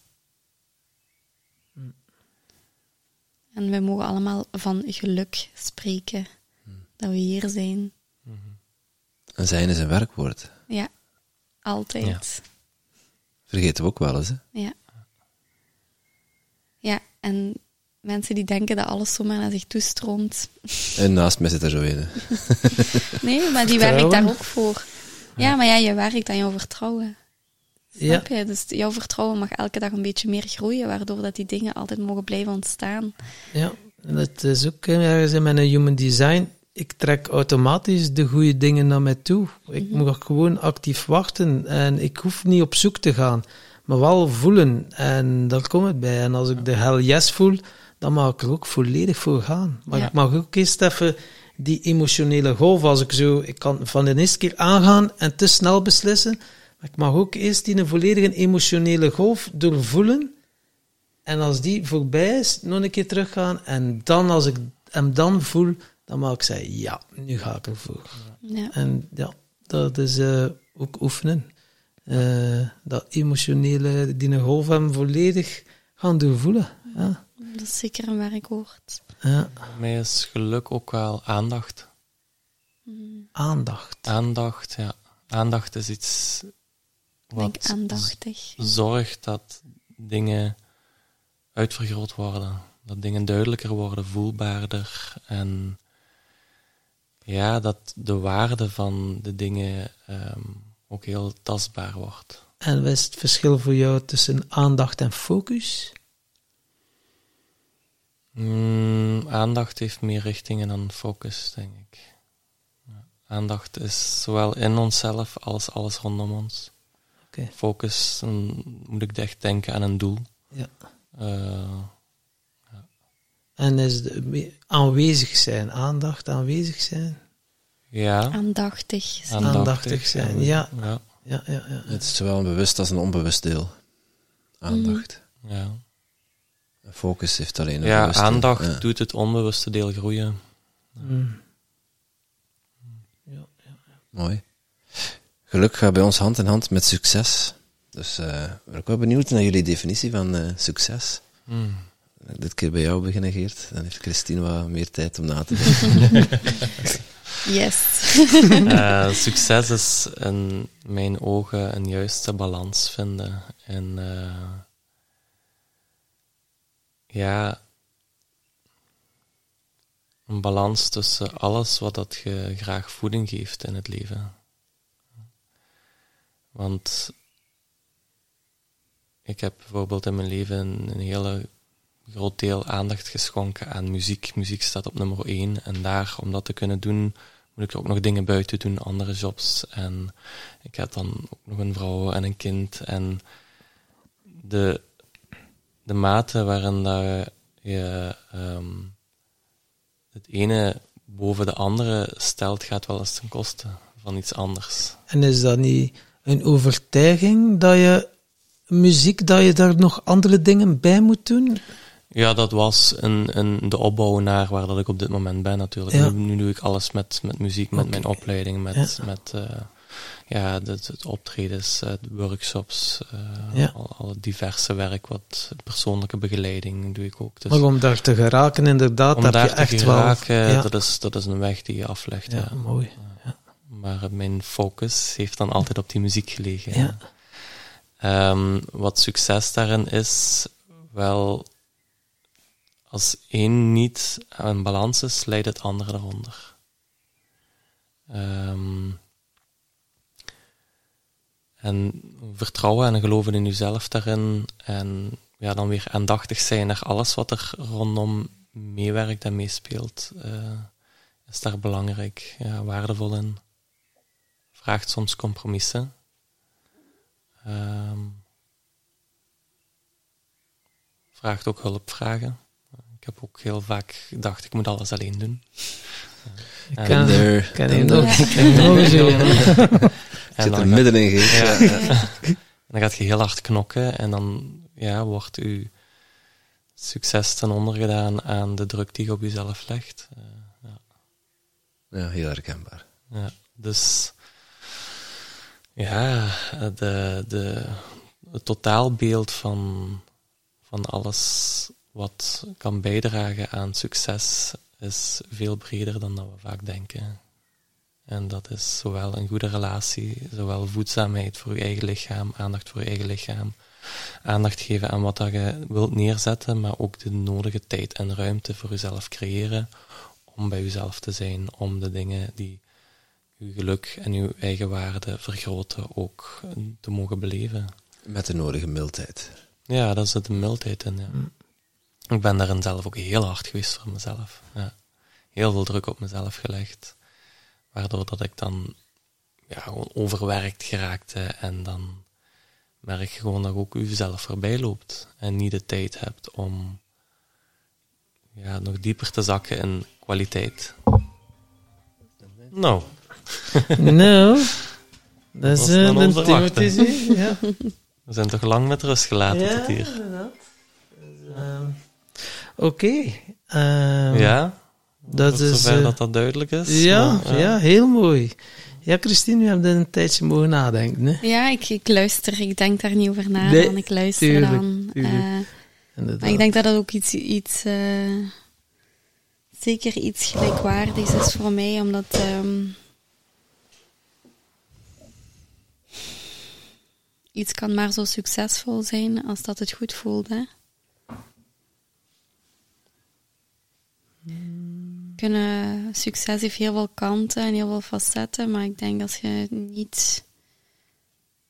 Ik bedoel, ik link dat ook vaak in, in goed zijn en dingen. Snap je wat ik bedoel? Ehm, ik kan succes. Nee, dat mag je eens uitleggen. Ja, ik kan succes hebben in, eh, in dingen die je doet, bijvoorbeeld. Maar het wil niet zeggen omdat je dingen goed doet, dat dat, Dat- het juiste is. Dat het daarvoor leuk vindt. Ja, of dat dat hetgene is dat je moet doen. Ja, Ik kan bijvoorbeeld, eh, ik, eh, ik zeg maar iets, ik kan misschien heel goed rekenen. Dat wil niet zeggen dat je van wiskunde je job moet maken. nee, nee, dat je daar je kan wel heel veel succes hebben Ja, daarin. klopt. Het kan heel succesvol zijn als je dat middel daarin gebruikt. Maar ik vind dat, eh, ik vind dat niet altijd juist. Ja, Ik vind dat maar iets succesvol kan zijn als het juist voelt. Juist, en dat het leuk vindt om te doen. En, Ja, eh, en dat je er blij van wordt en energie van krijgt. Ja, en, en, eh, daar komt dat stuk balans waar Geert het over had en eh, het geluk waar we het net over hadden, eh, komt dan weer helemaal terug. ja, heel mooi. Dat is een, een ja, brede kijk op succes dan. Hè. Dat, vaak Ja. maken we dat heel bedrijfsgericht en, en Ja. ja, doelgericht. Maar dat mag ook. Ik vind ook wel er mogen momenten zijn dat je voor jezelf mag beslissen van kijk, dit is oké en, en als ik dit heb behaald, dan, dan voel ik mij goed. Maar ik vind het moeilijk om te zeggen van dit is mijn doel en als ik dat behaal, dan is het oké. Dat is ook heel vluchtig, hè. Als Ja. dan het doel weg is, dan heb Ja, je ik denk dan en, en dan? Ja, ja, ja. Ja. En, en daarna gaan we dan weer een nieuw doel stellen? Gaan we dan weer een lat hoger leggen? Gaan we dan weer... En die hele weg daar naartoe, die vergeten we, hè? Die, Ja.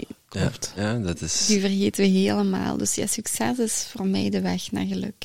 De weg naar geluk. Mooi. Ja. Heel mooi. Succes is de weg naar geluk. Ja. We hebben van al die 180 gasten die we gesproken hebben, nog nooit iemand gehad. Succes is meer geld verdienen dan met een buurman. Nee, nee. Eh, Ja.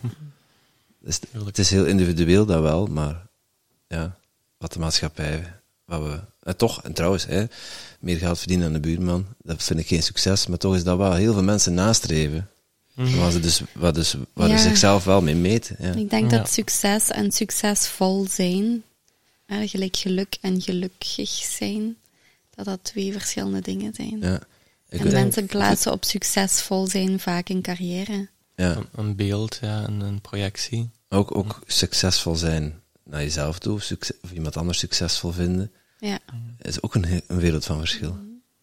En als jullie straks een overvol festival hebben, dan is het een succesvol festival geweest. Ja, of het is een grote mislukking omdat niemand overal door kan en er geen parking is. En nee, dat is al negatief. een drank op dat is. negatief denken, dat mag je niet denken. En over ons festival gesproken, dat is op eh, 9 september in Braschaat. En nog altijd tickets natuurlijk te verkrijgen op www.timtompodcast.com slash festival. En jullie zijn er ook bij. Ja. Ja, Wat, gaan jullie, wat gaan jullie daar brengen? Eh, muziek sowieso. Ehm, dus we zijn op het einde van de avond welkom. Daarvoor niet. Daarvoor ook, maar ja, jullie hebben een overvolle agenda. Ja, we we hebben een, een, sorry, een drukke agenda. Ehm, ja, we gaan eh, met muziek en beweging een mooie verbinding, ehm, zowel vanuit onszelf naar de groep, naar heel die festivalgangers, Een beetje wat jullie hebben mogen ervaren in verbinding brengen. Ja. In verbinding, vuur, energie eh, opwekken, toelaten, maar ook echt, ja, Diepe verbinden, denk ik dan. binnenwereld Ja. met die buitenwereld, met die sfeer, met die plek, met die groep, eh, al die unieke mensen die daar aanwezig zijn. Mensen komen naar jullie festival en ze krijgen enorm veel info. Ja, dat- Mhm. Er zijn allemaal inspirerende sprekers. Dus daar wordt een hele dag enorm veel verteld en geluisterd. Eh, Dus nog maar er- te zwijgen van die groeimarkt met al die producten en die Ja. coaches die Ja. allemaal er een bla bla gaan doen. ja. Ja. Maar er komt heel veel binnen. Ja. En dat processen daarvan, dat vergeten wij. Hè. We zijn dan gewoon Ja. een stuk kapot. We Ja, branden in een tentje of in een kamer en slapen en, en klaar. Ehm, maar we kunnen dat ook... Ja, je kan dingen daadkrachtiger maken door ze te voelen. Dus wij zijn eigenlijk daar om alle woorden die er uitgesproken worden te versterken door het naar binnen te brengen en het voelen. En dan zetten ze echt wel in zo'n staat van zijn, dat ze echt klaar zijn om dan nog de ecstatic dance van Lars Faber te mogen ervaren. Helemaal. Mooi. Daar werken we naartoe. Van DJ Toby. DJ Toby aan ja, zijn Ja. zoon. Ja. Ja. want Tobias ging de boel in de fik steken of eh, het dak moest eraf of anders ging dat niet komen. Dus ja, voor, Voilà. Ja, voor oké. minder doet hij het niet. Dus We zullen iedereen warm maken voor hem. heerlijk. Voor we afsluiten, mogen jullie nog een, eh, een vraag bedenken voor onze volgende gast. Jullie mogen onderling overleggen.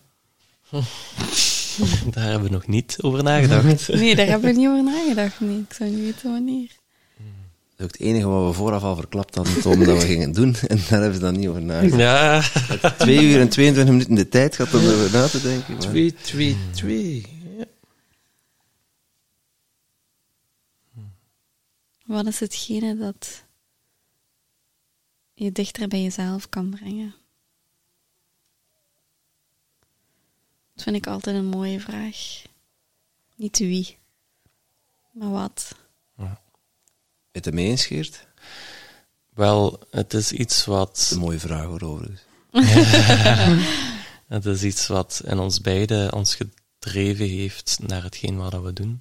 Zij via beweging, via dans, ik via muziek. Dat, is- dat heeft me altijd bij mezelf gebracht. Dansbeweging heeft er altijd bij haarzelf gebracht. Elke keer een laag dieper, dus ik sta eh, achter die vraag, ja. Heel mooi. En eh, dan rest ons eigenlijk nog één ding. Dat is mensen die nu zo geïnspireerd zijn. Want het is echt wel, wauw, het is 2 uur 23 minuten, maar het was zoveel inspiratie, zo puur, zo authentiek. Echt, alles zat erin. Ik kan me voorstellen dat nu luisteraars zeggen, wauw, ik wil ook eens een keer een sound healing journey ervaren, of een vuurloop, of eens een keer een ijzeren staaf, eh, een keer plooien, of noem maar op.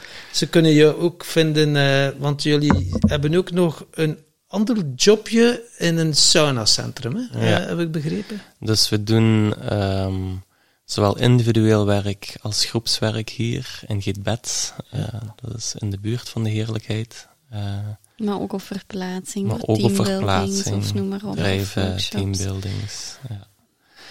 Ehm, dat aanbod dat is te vinden op soundandsilence.be.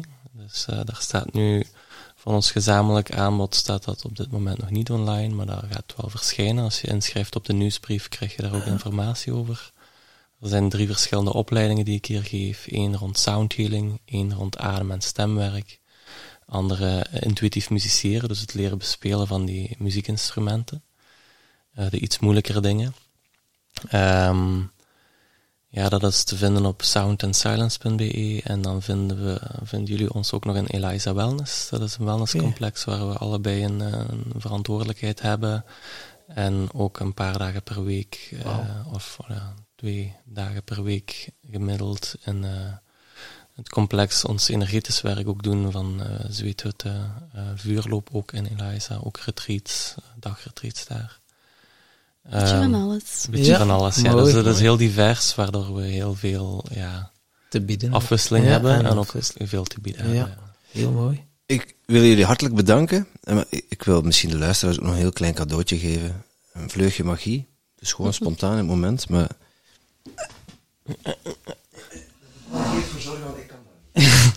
ah ja.